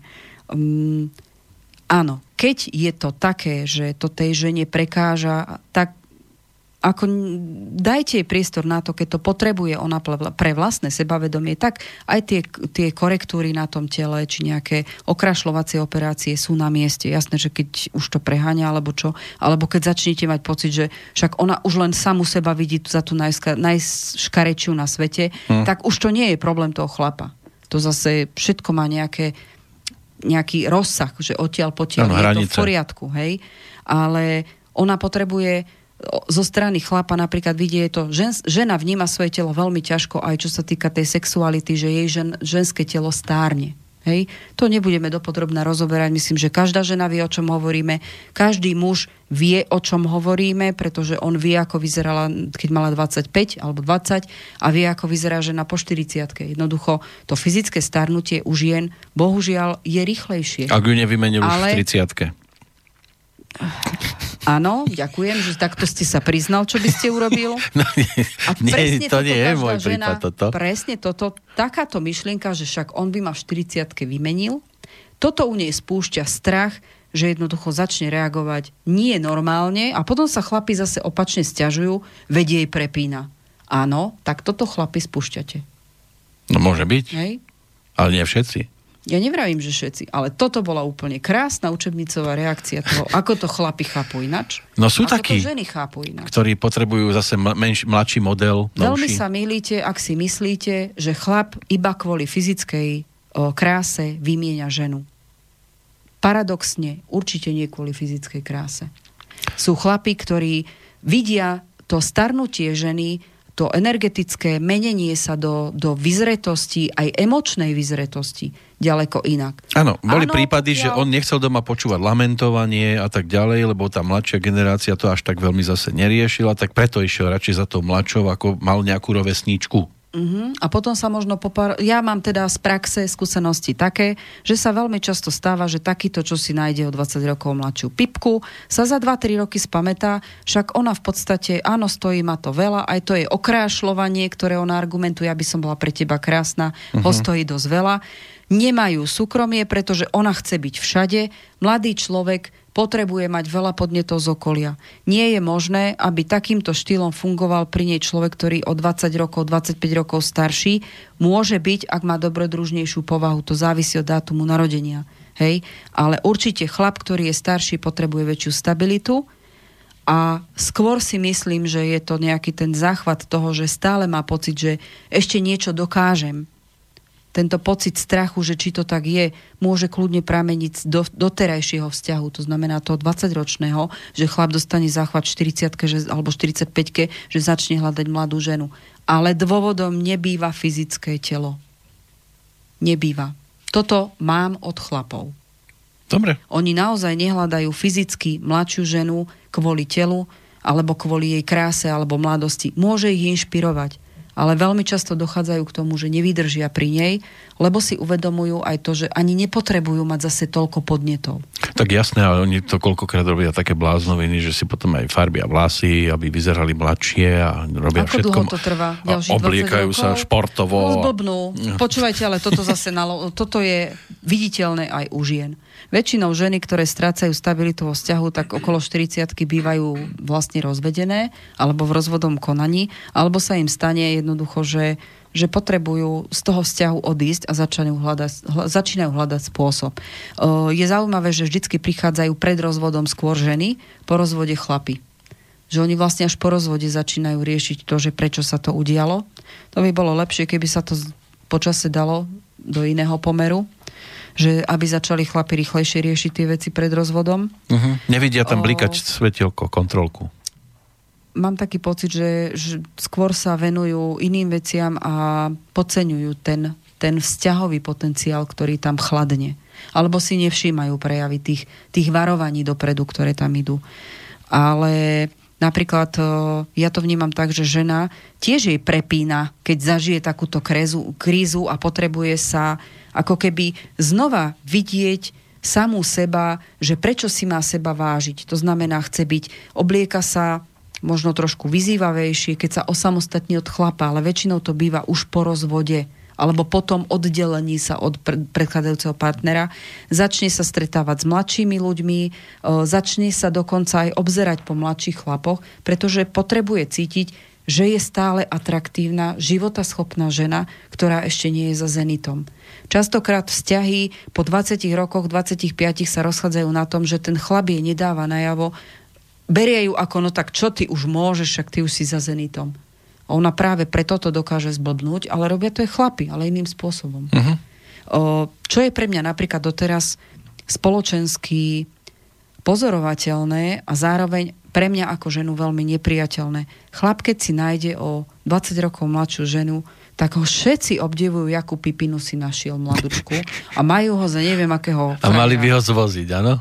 Keď si žena nájde mladšieho chlapa, tak je normálne spoločensky vystavená pranierovaniu, ako môže mať mladého zajaca. Ja v tom ale rozdiel nevidím. Prečo? Toto, toto je taký, taká rečnícka otázka. Prečo sa stále takto pozeráme na to, ako keby sme boli v 16. storočí? No je to také zvláštne, je, samozrejme. A je to fakt. Je to spoločenský fakt. Prečo žena by nemala právo na mladšieho milenca? Tak ako chlapovi mladšia milenka alebo žena, ktorá je na nejaké obdobie pre neho inšpiráciou, spruhou, energetickým omladením, tak toto isté potrebuje žena. Takže bola by som rada, keby sa takéto niečo nebralo ako posudzovanie. Žena má takisto takúto istú potrebu znova ako keby vnútorne omladnúť a najideálnejšie to cez mladšieho milenca je úplne fukná, ako dlho ho má. Či s ním aj zostane. Ja poznám jeden krásny pár takých o, párov, kde žena je výrazne staršia, ale toto je asi taký najviac trvácnejší. O, fungujú už asi 12-15 rokov, čo ja viem, spolu. A ona je o 12 rokov, 13 rokov staršia. Uh-huh. A jednoducho ten, ten chlap stále ku nej chodí, stá, oni vlastne žijú no, ako partneri spolu, on stále pri nej vidí tú najideálnejšiu ženu, hoci tá pani už má po 65 Tak ale ono je to aj o tom, že no len, keď už je povedzme v tom vyššom veku... Jasné, že to kohlie na to reaguje trocha inak. Samozrejme, a ťažko áno. si na to zvykali. A možno aj rodinní príslušníci, ale... Ej, no. Aj deti. Ale býva to, býva to tak, že tá žena v rokoch preto nejde už za rovesníkmi a staršími, lebo už pomaly ani nie sú voľní väčšinou. No paradoxne sú mladí chlapi, ktorí naozaj pre svoj duchovný rozvoj potrebujú vyzretejšiu ženu. Tak ako dneska poznáte mladých chlapov, ktorí si nájdú o x rokov staršie ženy, pretože tá bytosť vedľa nich ženská, ich o niečo, ono, ono ich obohacuje nejak vnútorne a rozvíja a oni práve takú energiu potrebujú. Nie každý mladý chalan potrebuje nejakú babenku, s ktorou bude behať po diskotékach hej, a, a chodiť na žurky a na víkendovky, kde ani nikto netuší, kto s kým vlastne prišiel a s kým odchádza, nazvem to tak veľmi pekne.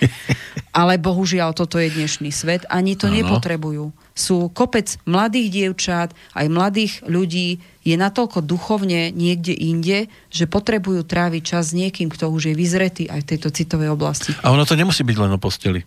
Um, presne o tom hovorím, že to nie je o posteli. Ostatní si väčšinou to ostatné k tomu do Všetci vidia iba postel vš- za všetkým. Áno, ale to som len chcela povedať, celé sa to vyvinulo na tom, že je rozdielne chápanie v spoločnosti, keď si chlap nájde o 10-15 rokov mladšiu ženu, ako keď si nájde o 10-15 rokov mladšieho partnera žena.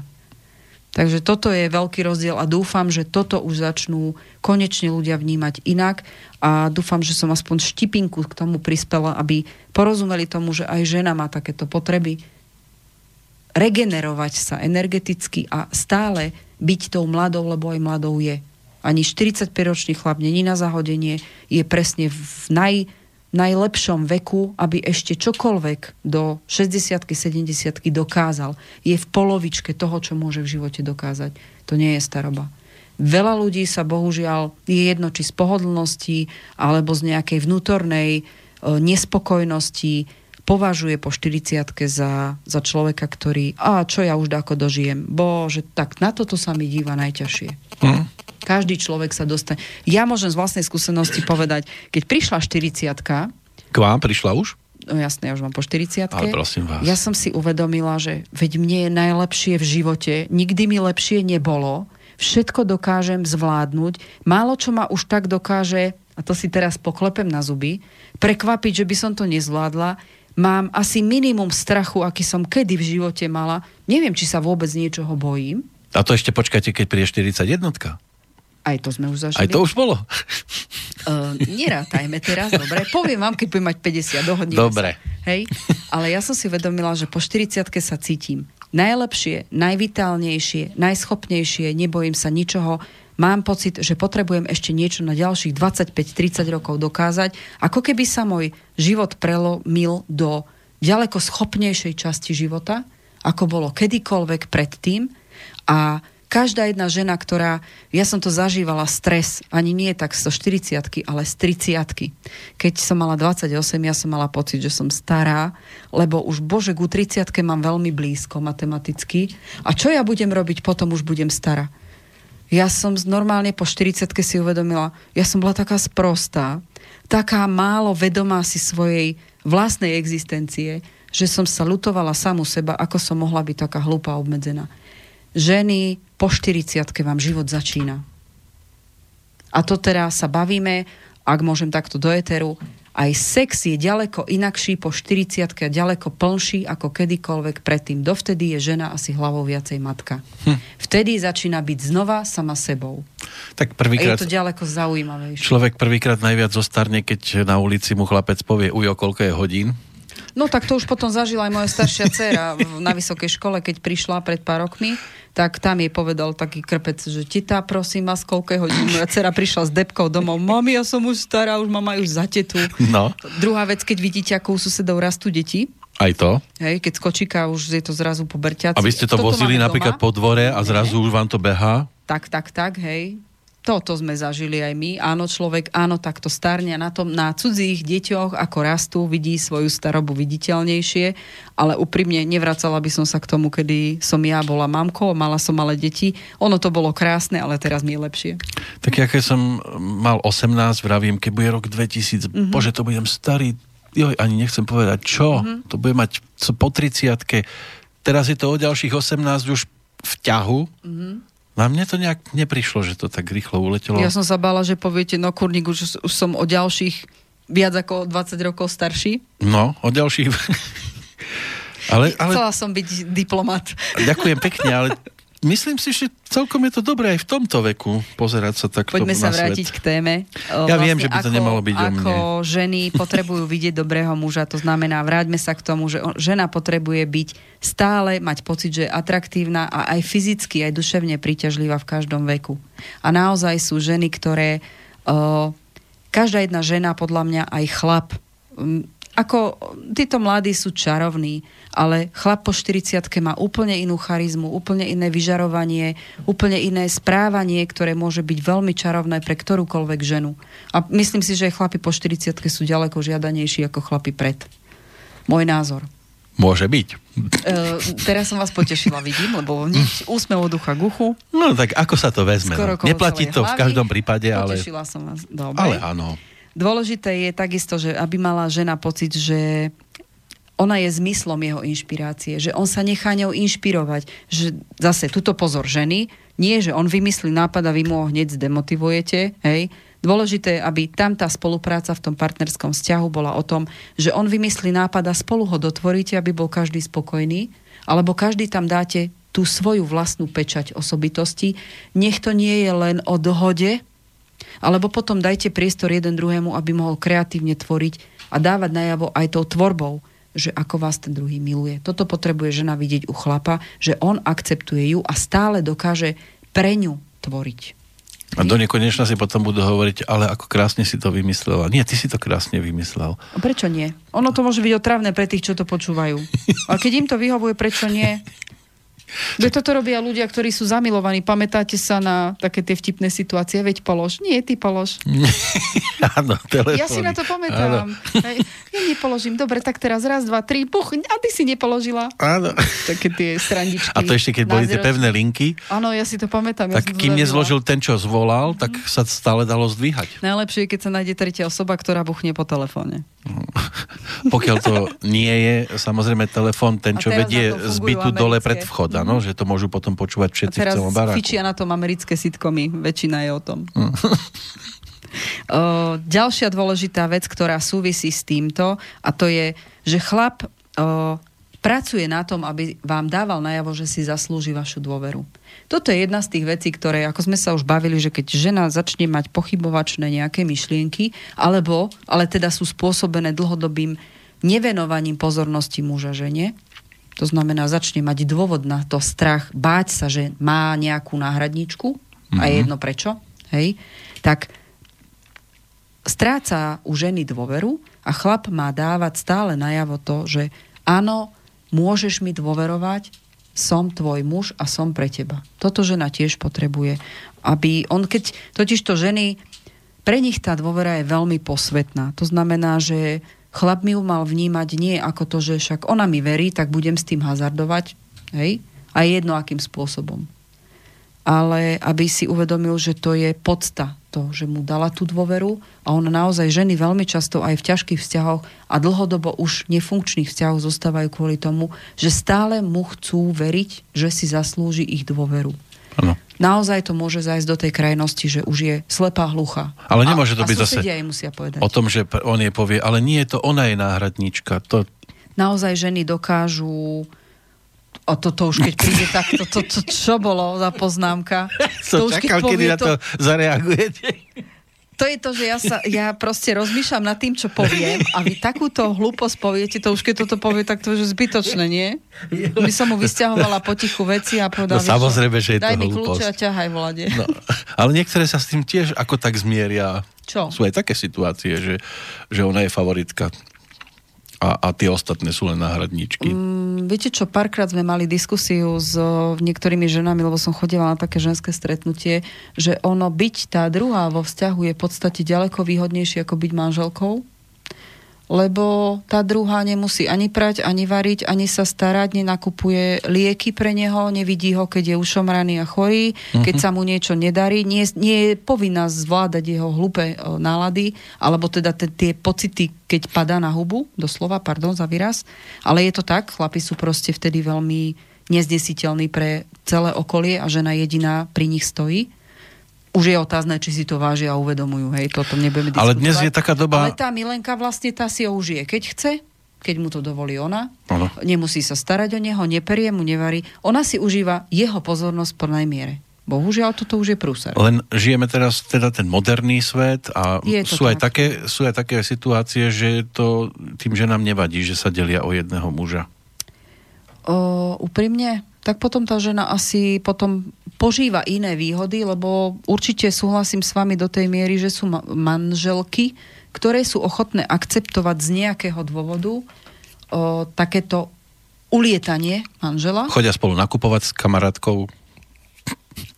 Mm, aj také sú. V tom prípade by som bola rada, pokiaľ by to mala aspoň finančne vykompenzované. Lebo to je používanie vzťahu na nejaké zabezpečovanie, to nie je vzťah. Uh-huh. To je používanie.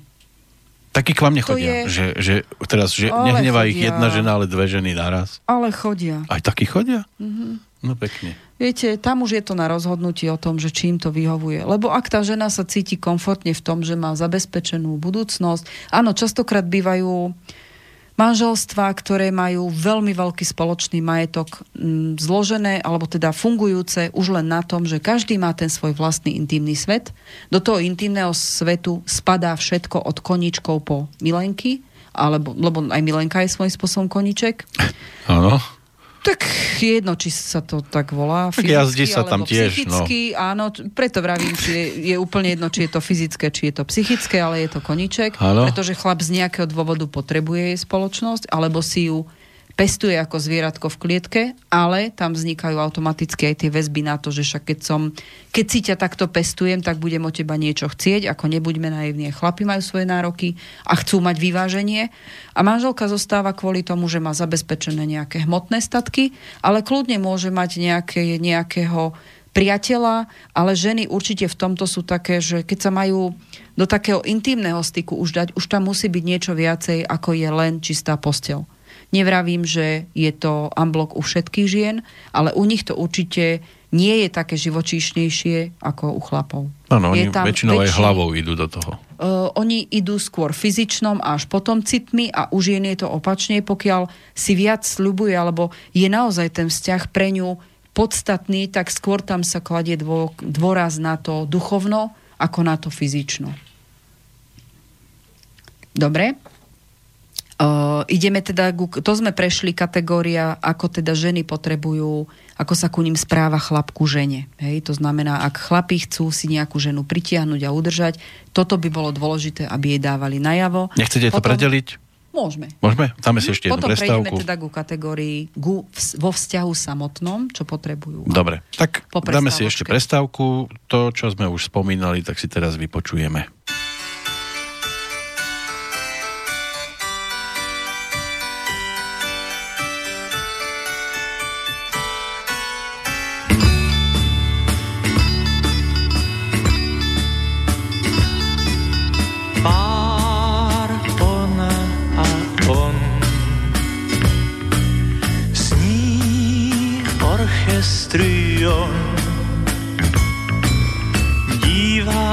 Se za nima smutnejma očima, mám ke smutku sklon.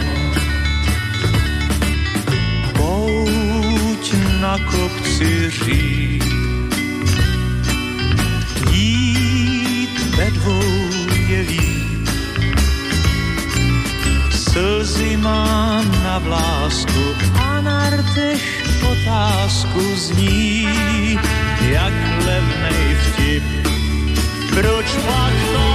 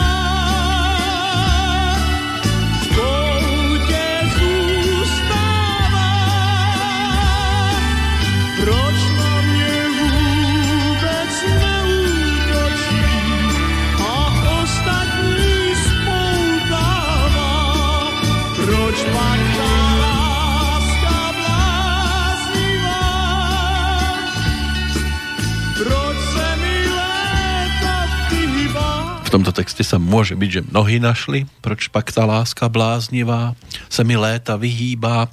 A dnes mohli nájsť zo pár odpovedí, prečo je tomu tak. A ešte tu dodáme zo pár informácií, ktoré ich možno vrátia na tú správnejšiu cestu. A skúsime to urýchliť, aby sme teda prešli aj to, čo potrebujú muži vidieť u tých žien, aby boli pre ne príťažlivé. Je toho toľko, že to musíte urýchliť? No, nebudem sa až tak veľmi venovať všetkým tým bodom, lebo zase by sme to natiahli. Dneska som chcela už vzťahy nehať tak.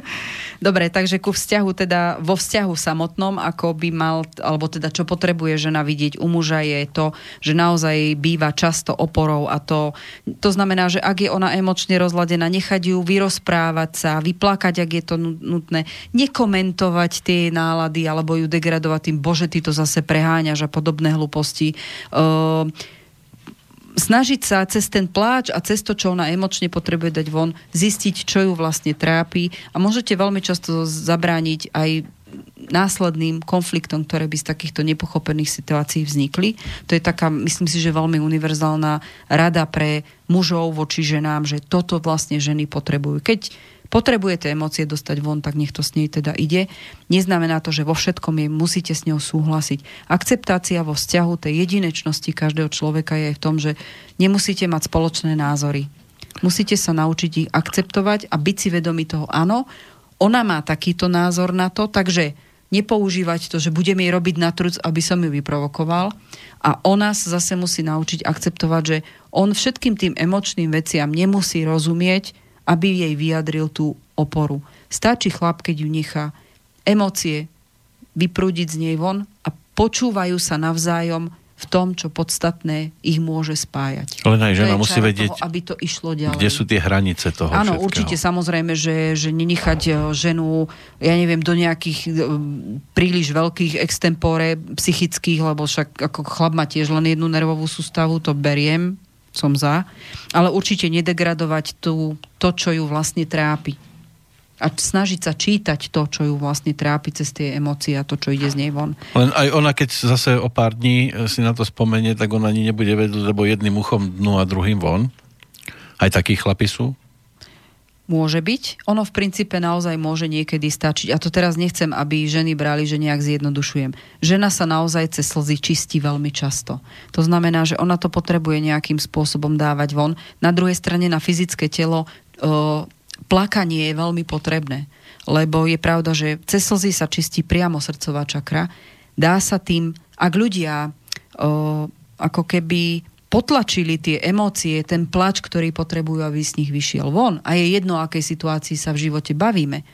O, oni si koledujú o infarkt.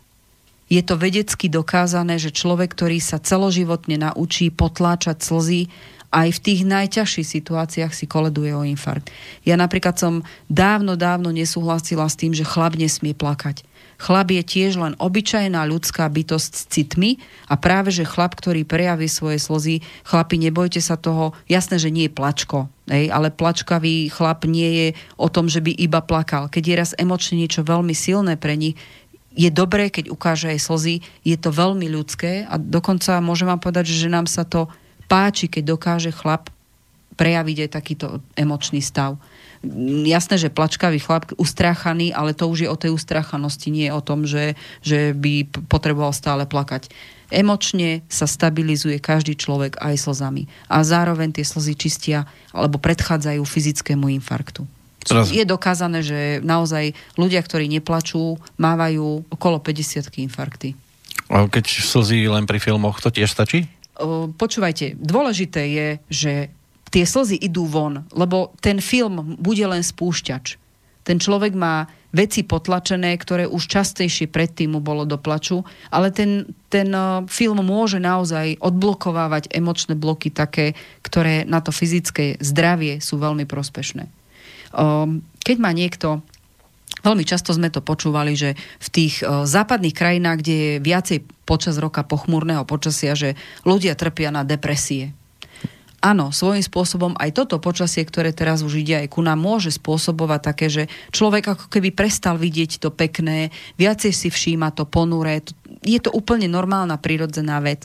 Dôležité je, že ak potrebujete a máte pocit, že potrebujete sa vyplakať z niečoho, čo vás ťaží, tak je to jeden z najúčinnejších spôsobov, ako to dostanete von. Ono to vôbec nemusí byť len o tom, že máte dôvod na plakanie máte potrebu sa nie, nejakým spôsobom čistiť. Ano. Najlepšie je rozísť sa takto na jeseň, keď začína viac pršať, sichravo, je, listy padajú, zima, hmly a hneď sa vám povie, každý si bude rozprávať, bože, také hrozné počasie, ešte do toho tento môj rozchod. No, teraz budete prekvapení, ale s vami súhlasím. Ak sa má niekto s niekým rozísť, tak teraz je na to ideálny čas, jar je na to ideálny čas, pretože vám garantujem, že najťažšie rozchody sú o, cez Vianoce.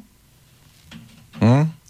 A v lete, keď človek má o, emotívnejšie a také, také nazvem to, že slniečkovejšie očakávanie od vzťahov, vtedy ich napríklad paradoxne môžu najviac boleť. Ano. Vianoce, obdobie zimy, kedy človek potrebuje v tú fyzické teplo toho druhého, môžu byť tie rozchody doslova No to bude tragédia, lebo to je darček, tragédia. to je pekný darček od teba na Vianoce, taký um, rozchod. Teraz to neberiem v súvislosti, áno, sviatky ako také na to výdatne pomáhajú, ale aj na to, aby sa to stalo.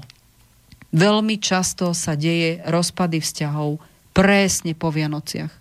Uh-huh. Keď odbalí darček a zistí, že to bolo pre niekoho iného. Môže byť. Potom to môže byť, že viete, tým, že ľudia žijú veľmi taký život, že sa viacej sústredujú na to, čo je všetko vonku a veľmi málo pozornosti dávajú tomu, čo majú vo vlastnej domácnosti. Je jedno, či sa bavíme o tom vzťahu alebo o tom, čo všetko donášajú a robia pre ten vzťah samotný. O, tá atmosféra, tým, že cez rok na to vlastne nemáme čas Často sa ľudia vo vzťahu správajú tak, že nechce si na to urobiť čas, lebo teraz by sa rozptiloval od toho, čo považuje za dôležitejšie. Takže ono to je také ako hnisajúca rana. Bopná, bopná, bopná a potom sa zrazu čudujeme, že z toho vznikne ďaleko rozsiahlejší problém a ďaleko bolestivejší a samozrejme sa to neliečí ľahko. Hm? Tam už zostávajú do budúcna citlivé veci. Po Vianociach veľmi často, tým, že sme nútení byť niekoľko dní pokope, si začneme všímať veci, ktoré nám vadia viditeľnejšie, lebo zrazu je toho na nás veľa a nemáme kam utiecť. Áno, to je aj na dovolenke, že sme niekde v Áno, zahraničí. Dovolenky sú ďalší. A teraz rozchod na takej Preto dovolenke je povedala, super, že leto. Že každý sa Áno. vracia domov už sám. Máme predstavu o tom, že, že ideme na dovolenku a zažijeme krásnu romantickú s partnerom dovolenku. Prídeme dovolenku, povadíme sa prvý deň, ďalšie dva dni sa nevadíme a potom, potom zrazu jeden vysloví slovo rozvod. A je to. Toto býva Vianoce tiež. po Áno? novom roku a po dovolenkách býva najčastejšie obdobie rozchodov. Mhm. Lebo zrazu sú spolu 24 Tak, hodín a zrazu denne. je to problém, lebo zrazu zistia, že ten, tá princezna nie je princezna a ten princ nie je princ. Hm? Alebo zrazu mi na tom princovi vadí všetko. A na tej princezne, bože, to je len jedna ušomraná, precitlivená ženská, ktorá ani nevie, čo so sebou.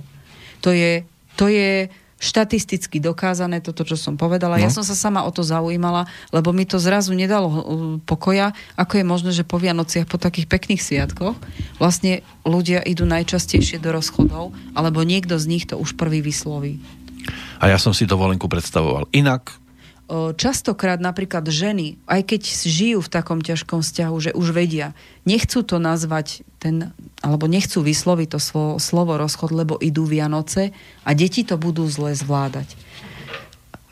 Toto je len domnienka žien. Častokrát oni fakt pretrvajú tie Vianoce a potom pre toho chlapa to vyslovenie po Vianociach idem od teba, lebo môže byť taká podpasovka, z ktorou sa nemusí tak rýchlo spamätať.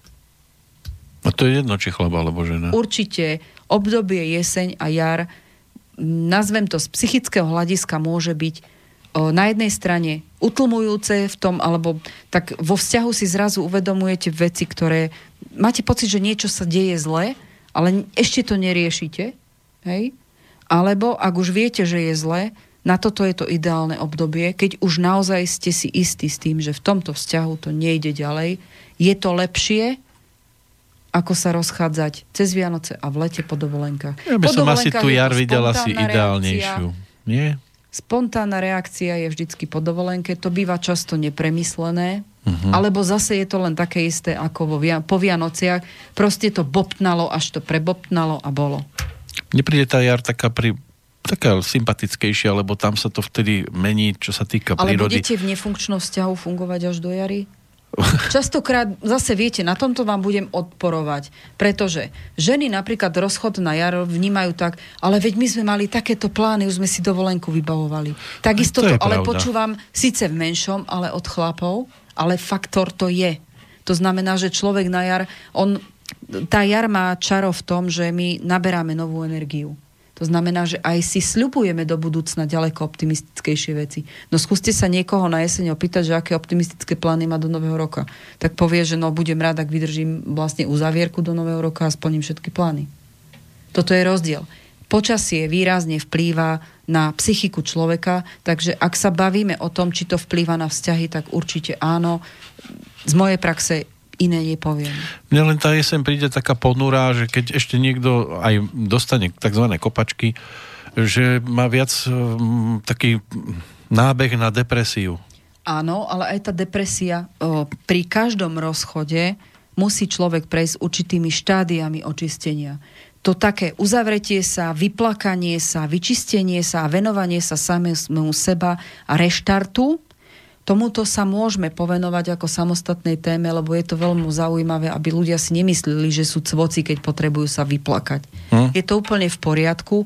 Každé jedno, ako keby energetické oddelovanie sa od predchádzajúceho vzťahu má normálny proces, ktorý je opísaný nielen v psychológii, psychiatrii, aj v ezoterike ako takej. Tieto normálne štruktúry čistenia existujú a to, čo som aj pár relácií dozadu, ak sa pamätáte, hovorila, je dobré, keď človek si v tomto čase sa povenuje tomu očisteniu alebo dá tomu voľný priebeh, pretože i zo vzťahu do vzťahu, ak sa pamätáte, som povedala, je toto najhoršie.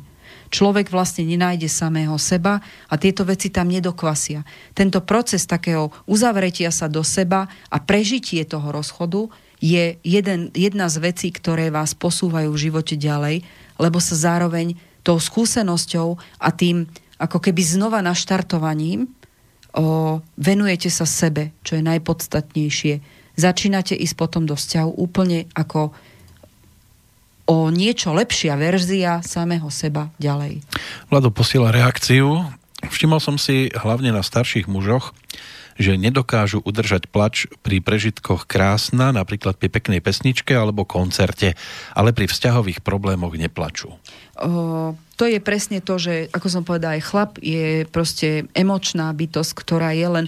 Chlapi sa popri ženách majú učiť používať tie city, ale v prvé rade ich o, dať najavo lebo chlap to ako keby nevie. On pozná len tú materinskú lásku, väčšinou, alebo väčšina uh, už teraz starších mužov poznajú len veľmi striktnú a veľmi, nazvem to, konzervatívnu a rezervovanú výchovu vzoru muža od otca. To znamená, emočné dostávali len v podobe materinskej lásky. Materinská láska je jeden druh lásky. Uh, veľmi často potom sa nevedia zorientovať v partnerskej láske, a napríklad ľudia, ktorí majú teraz po 45 a vyššie, to znamená rodičov majú z generácie okolo 60 rokov, tak a, a menej, samo, alebo teda smerom k roku 1900, o, tak o, oni napríklad nepoznajú vôbec prejavovanie mužskej lásky. To znamená, otec im nevedel dávať tú lásku. A je jedno, či to bolo dieťa, chlapec alebo dievča, tam je obrovská jedna citová medzera alebo v tých prejavoch v tej generácii od 40 1945 do nejakých 63-4 vtedy už boli prví indigoví, ktorí už boli o niečo iní. Pokiaľ sa tam prejavila mužská emócia vo výchove k dieťaťu, tak to je no úprimne jeden z tisíc jeden z tisíc otcov dokázal aj emočne, aj fyzicky, o, myslím voči dieťaťu, prejavovať také, že áno, že chlap sa nehambí za slzy. Tam bol strašne nastavený ten, ten symbol toho vzoru otca, kvázi, nazvem to, že bojovník, vojak, ktorý nesmie plakať, to bolo, to bolo šialené a trpeli s tým aj tí samotní chlapi. Neviem, že Preto či je to... už z tejto generácie, keď sú chlapi, tak sa vlastne cez tie spomienky a veci, ktoré sa dejú, to, čo povedal ten náš poslucháč, oni sa vracajú do, do obdobia, kedy boli šťastní a môžu to byť naozaj emócie šťastia, kedy oni ho nevedeli vtedy takto prežiť, ale teraz tým, že tá staroba je o tom, že človek si veľa vecí dovolí, ktoré predtým striktne strihal, aby bol v niečom výkonný alebo nejaký vzor niekomu dával, tak ten starý človek už tieto zábrany voči vlastným emóciám vlastne nemá a je to dobré, lebo je to dobré pre jeho zdravie. Nech plače. Dám takú variantu, Áno. Neplatí to samozrejme vo všetkých prípadoch, ale môže byť, že Vlado má v tomto pravdu. Muž e, dokáže plakať, ja neviem, vidí peknú scénu vo filme, niečo mu to pripomenie, ale nedokáže, nie že by nechcel, ale pri vlastnom narodení vlastného dieťaťa tie slzy nevypadnú, hoci sa teší, má ho rád, dokáže ho objať, vystískať, Mhm, všetko. A vy, vy to takto vnímate? Ja vám môžem povedať, že paradoxne ja sa, e, keď som s mužmi riešila nejaké veci v rámci toho, že teda sa riešili tam deti, často, ako poviem rovno, bolo to častokrát pri už vzťahu, ktorý už naozaj mal tendenciu rozchodu. Uh, muž pri narodení, keď si vidí prvýkrát svoje dieťa, uh, pre neho to vôbec nie, nemusia byť slzy šťastia, ale paradoxne obrovský emočný náboj smerom znútra, že sa zrazu cíti väčší, silnejší, zodpovednejší a schopný ako keby vlastnými rukami rozbúrať svet. No a čím to pre, je? Pre to dieťa. Čím to je, že, Lebo že tam emóciu nedokáže, tak nie, že by fyzično- nechcel, ale jednoducho to z neho nevypadne, to, tá Veľmi slza. logicky vám odpovedám. Starší muž to fyzično už tak necíti na pretvorovanie svojho sveta, ako to cíti človek, ktorý si prvý raz, alebo mladý človek, ktorý si prvý raz vidí svoje dieťa.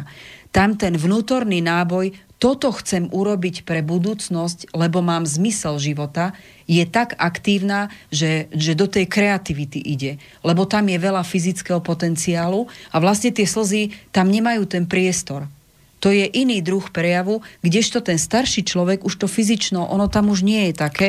Tak Práve, nie, ale- že to ide ďalej von a ide to do tých slz, lebo to odblokovanie, alebo teda respektíve to, že fyzičnom už to nie je ten vnútorný náboj, ale tam ide skôr do tých slz pocitu šťastia. Len je to stále o tom istom mužovi. Ale muži sa menia, ako sa menia ženy, ale muži sa počas života menia ako keby raz v určitých etapách. Žena sa mení prirodzene, nazvem to tak zjednodušene, že každým pol rokom. Len to treba rozprávať asi aj tým druhým v, v tej rodine napríklad, lebo stane sa, stane sa, že ona ho vidí plakať pri telke a povie, ale keď syn minule vystupoval niekde na námestí, to si neplakal. Ale Tuto... to je, to je myslenie žien a mužov, ktoré je radikálne rozdielne. To je to, čo som povedala. Niektoré veci je dobré, že muži nerozumejú ženám, ženám Áno. stačí, keď im nastavia plecia a nech plače, koľko potrebuje. A pritom on na tom námestí on bol hrdý, Áno. iná emócia v ňom, že? Áno, a to, čo som povedala, ženy, keď chlap sa zamýšľa nad niečím, tak ho prosím vás, nechajte a nerušte ho hlupými otázkami a prečo si taký a domýšľaním typu, ty máš asi takú milenku alebo blá, blá, blá a ty mi nechceš povedať. No. Nechajte ho na pokoji, on vás tiež nechá na pokoji, vy sa zase vyplačte.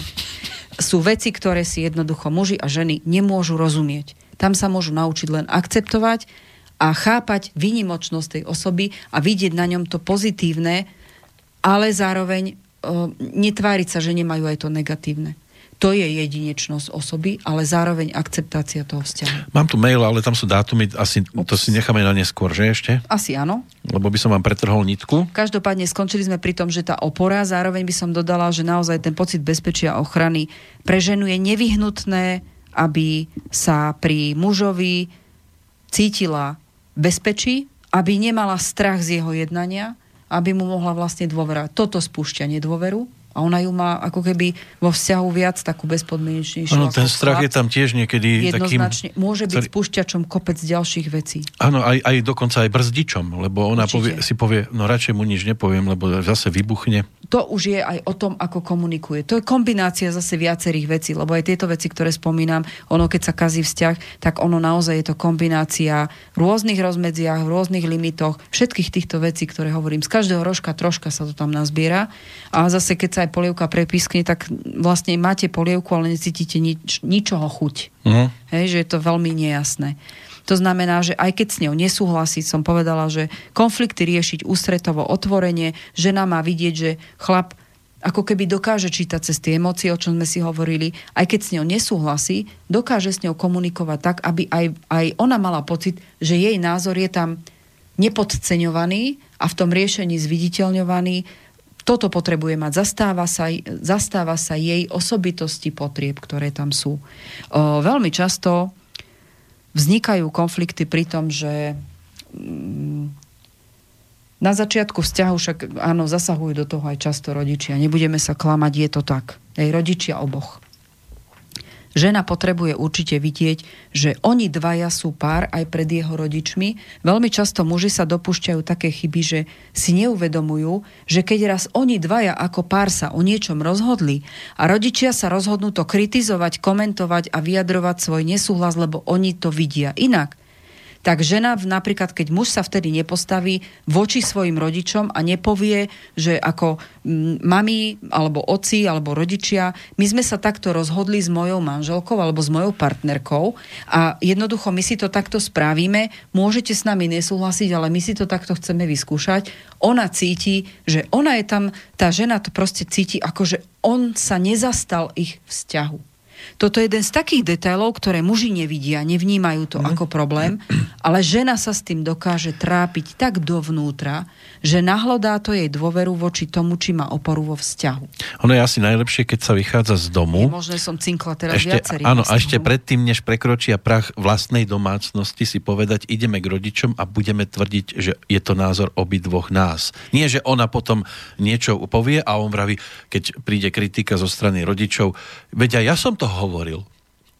o, toto je napríklad už o tom, ako oni dvaja v partnerskom vzťahu komunikujú. Lebo ak zase teraz sa zastanem chlapov, ak to má byť o tom, že my dvaja sme sa rozhodli a pritom je to jej vynútený nápad, ktorý ona chce, aby to on prezentoval pred rodičmi, on s tým není stotožený, tak tam netreba riešiť rodičov a to zastávanie, ale to, že oni už vychádzajú s nevyriešenou vecou a ra- jasné, že čakajú, že rodičia odsúhlasia tak potom ako ženy nemôžete sa čudovať, že postupne si vychováte chlapa papuču, ktorý sa nebude vedieť zastať nie len vás, ale aj všetko ostatné, čo robíte. Tak tam je jasné, že musia výjsť e, z bytu s tým, je že vec, je, to, je to názor obidvoch. Tak a vyriešené v tom zmysle, že sa tam zakceptujú aj rozdielnosť názorov, pokiaľ oni dvaja spolu nemajú toto vyštrngané. Vždy treba hľadať spôsob, aby ste vy dvaja odišli ako tým.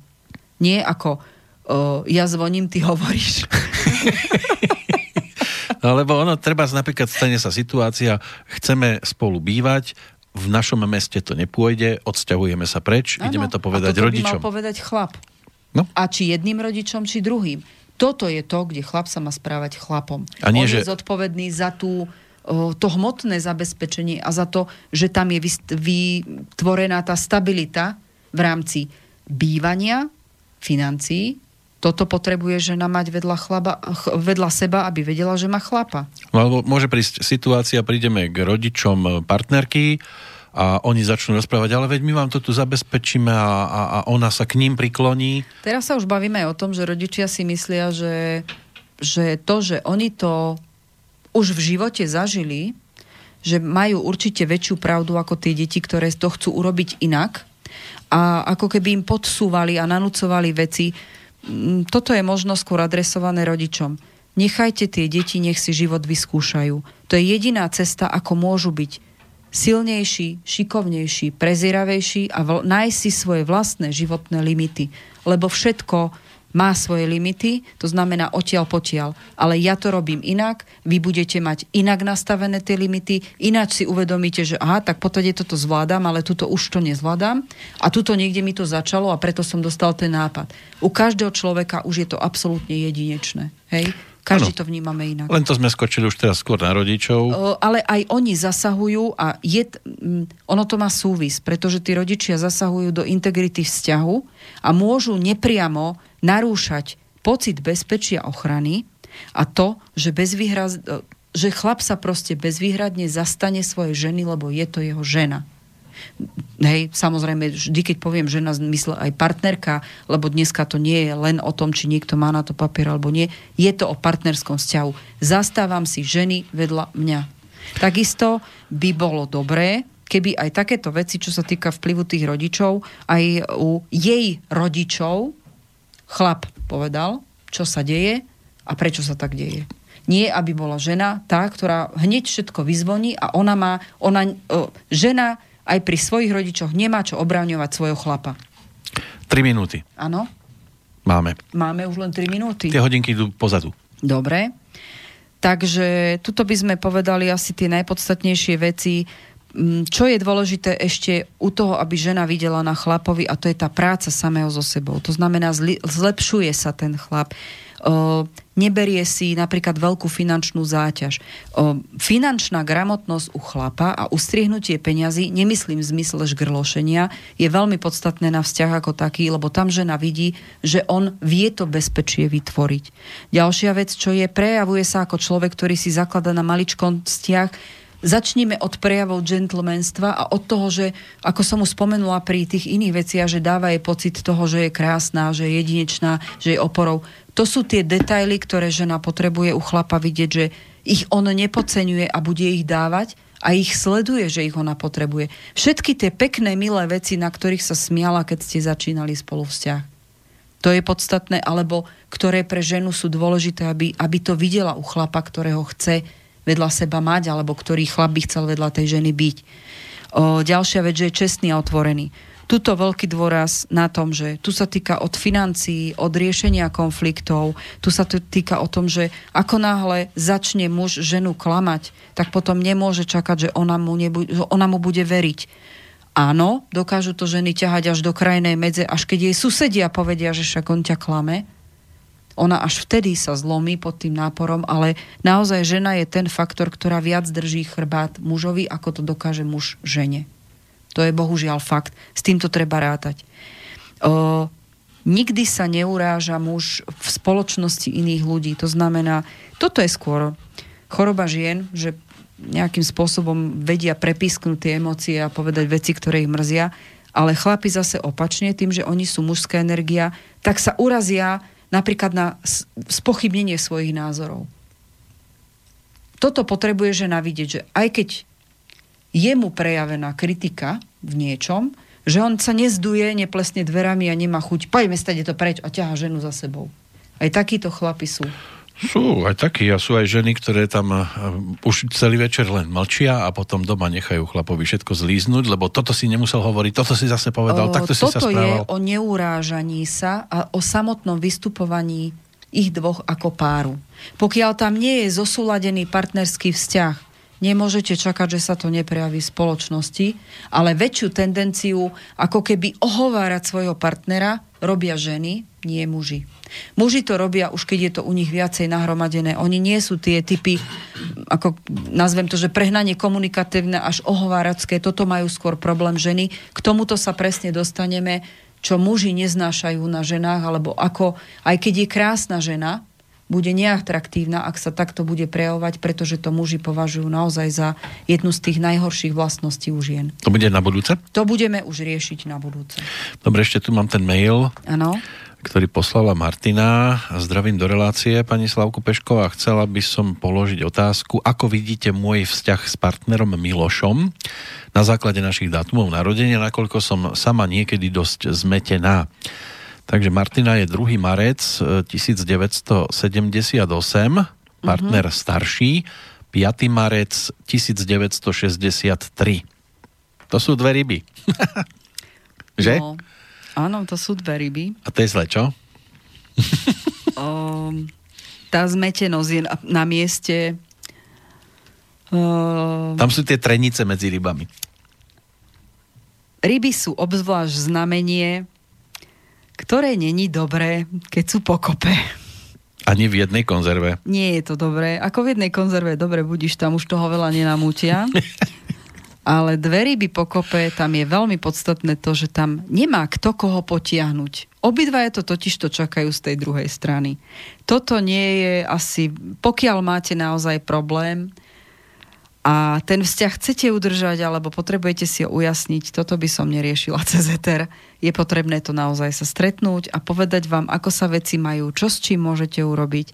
Ale dve ryby pokope, Možno škoda, že nenapísala, že ako dlho už sú spolu. Že rekord medzi rybami. Teraz skúsim si zaveštiť, že myslím si, že nejakých možno do 5 rokov. Myslíte si, že 5 rokov môžu? Vnímam to tak, že, že zhruba dlhšie to ryby do nedokážu. 5, nie, to, to nie je o tom, čo je logicky dané, teraz je to o tom, čo si z tých dátumov myslím ja a nemá to nič spoločné s logikou. Myslím, že sú tak okolo do 5 rokov, alebo možno tesne nad 5 rokov spolu viac nie. Hm.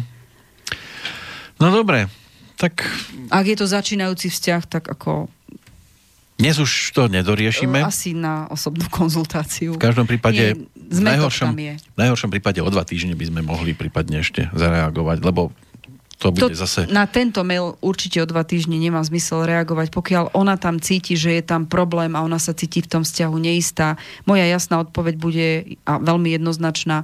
Máte dôvod na to sa cítiť neistá. Otázne je, či ten vzťah chcete alebo nie. Ja by som sa na to pozeral optimisticky. O Dobre. dva týždne príde odpoveď. Sme spolu a stále je to super. Ja som za.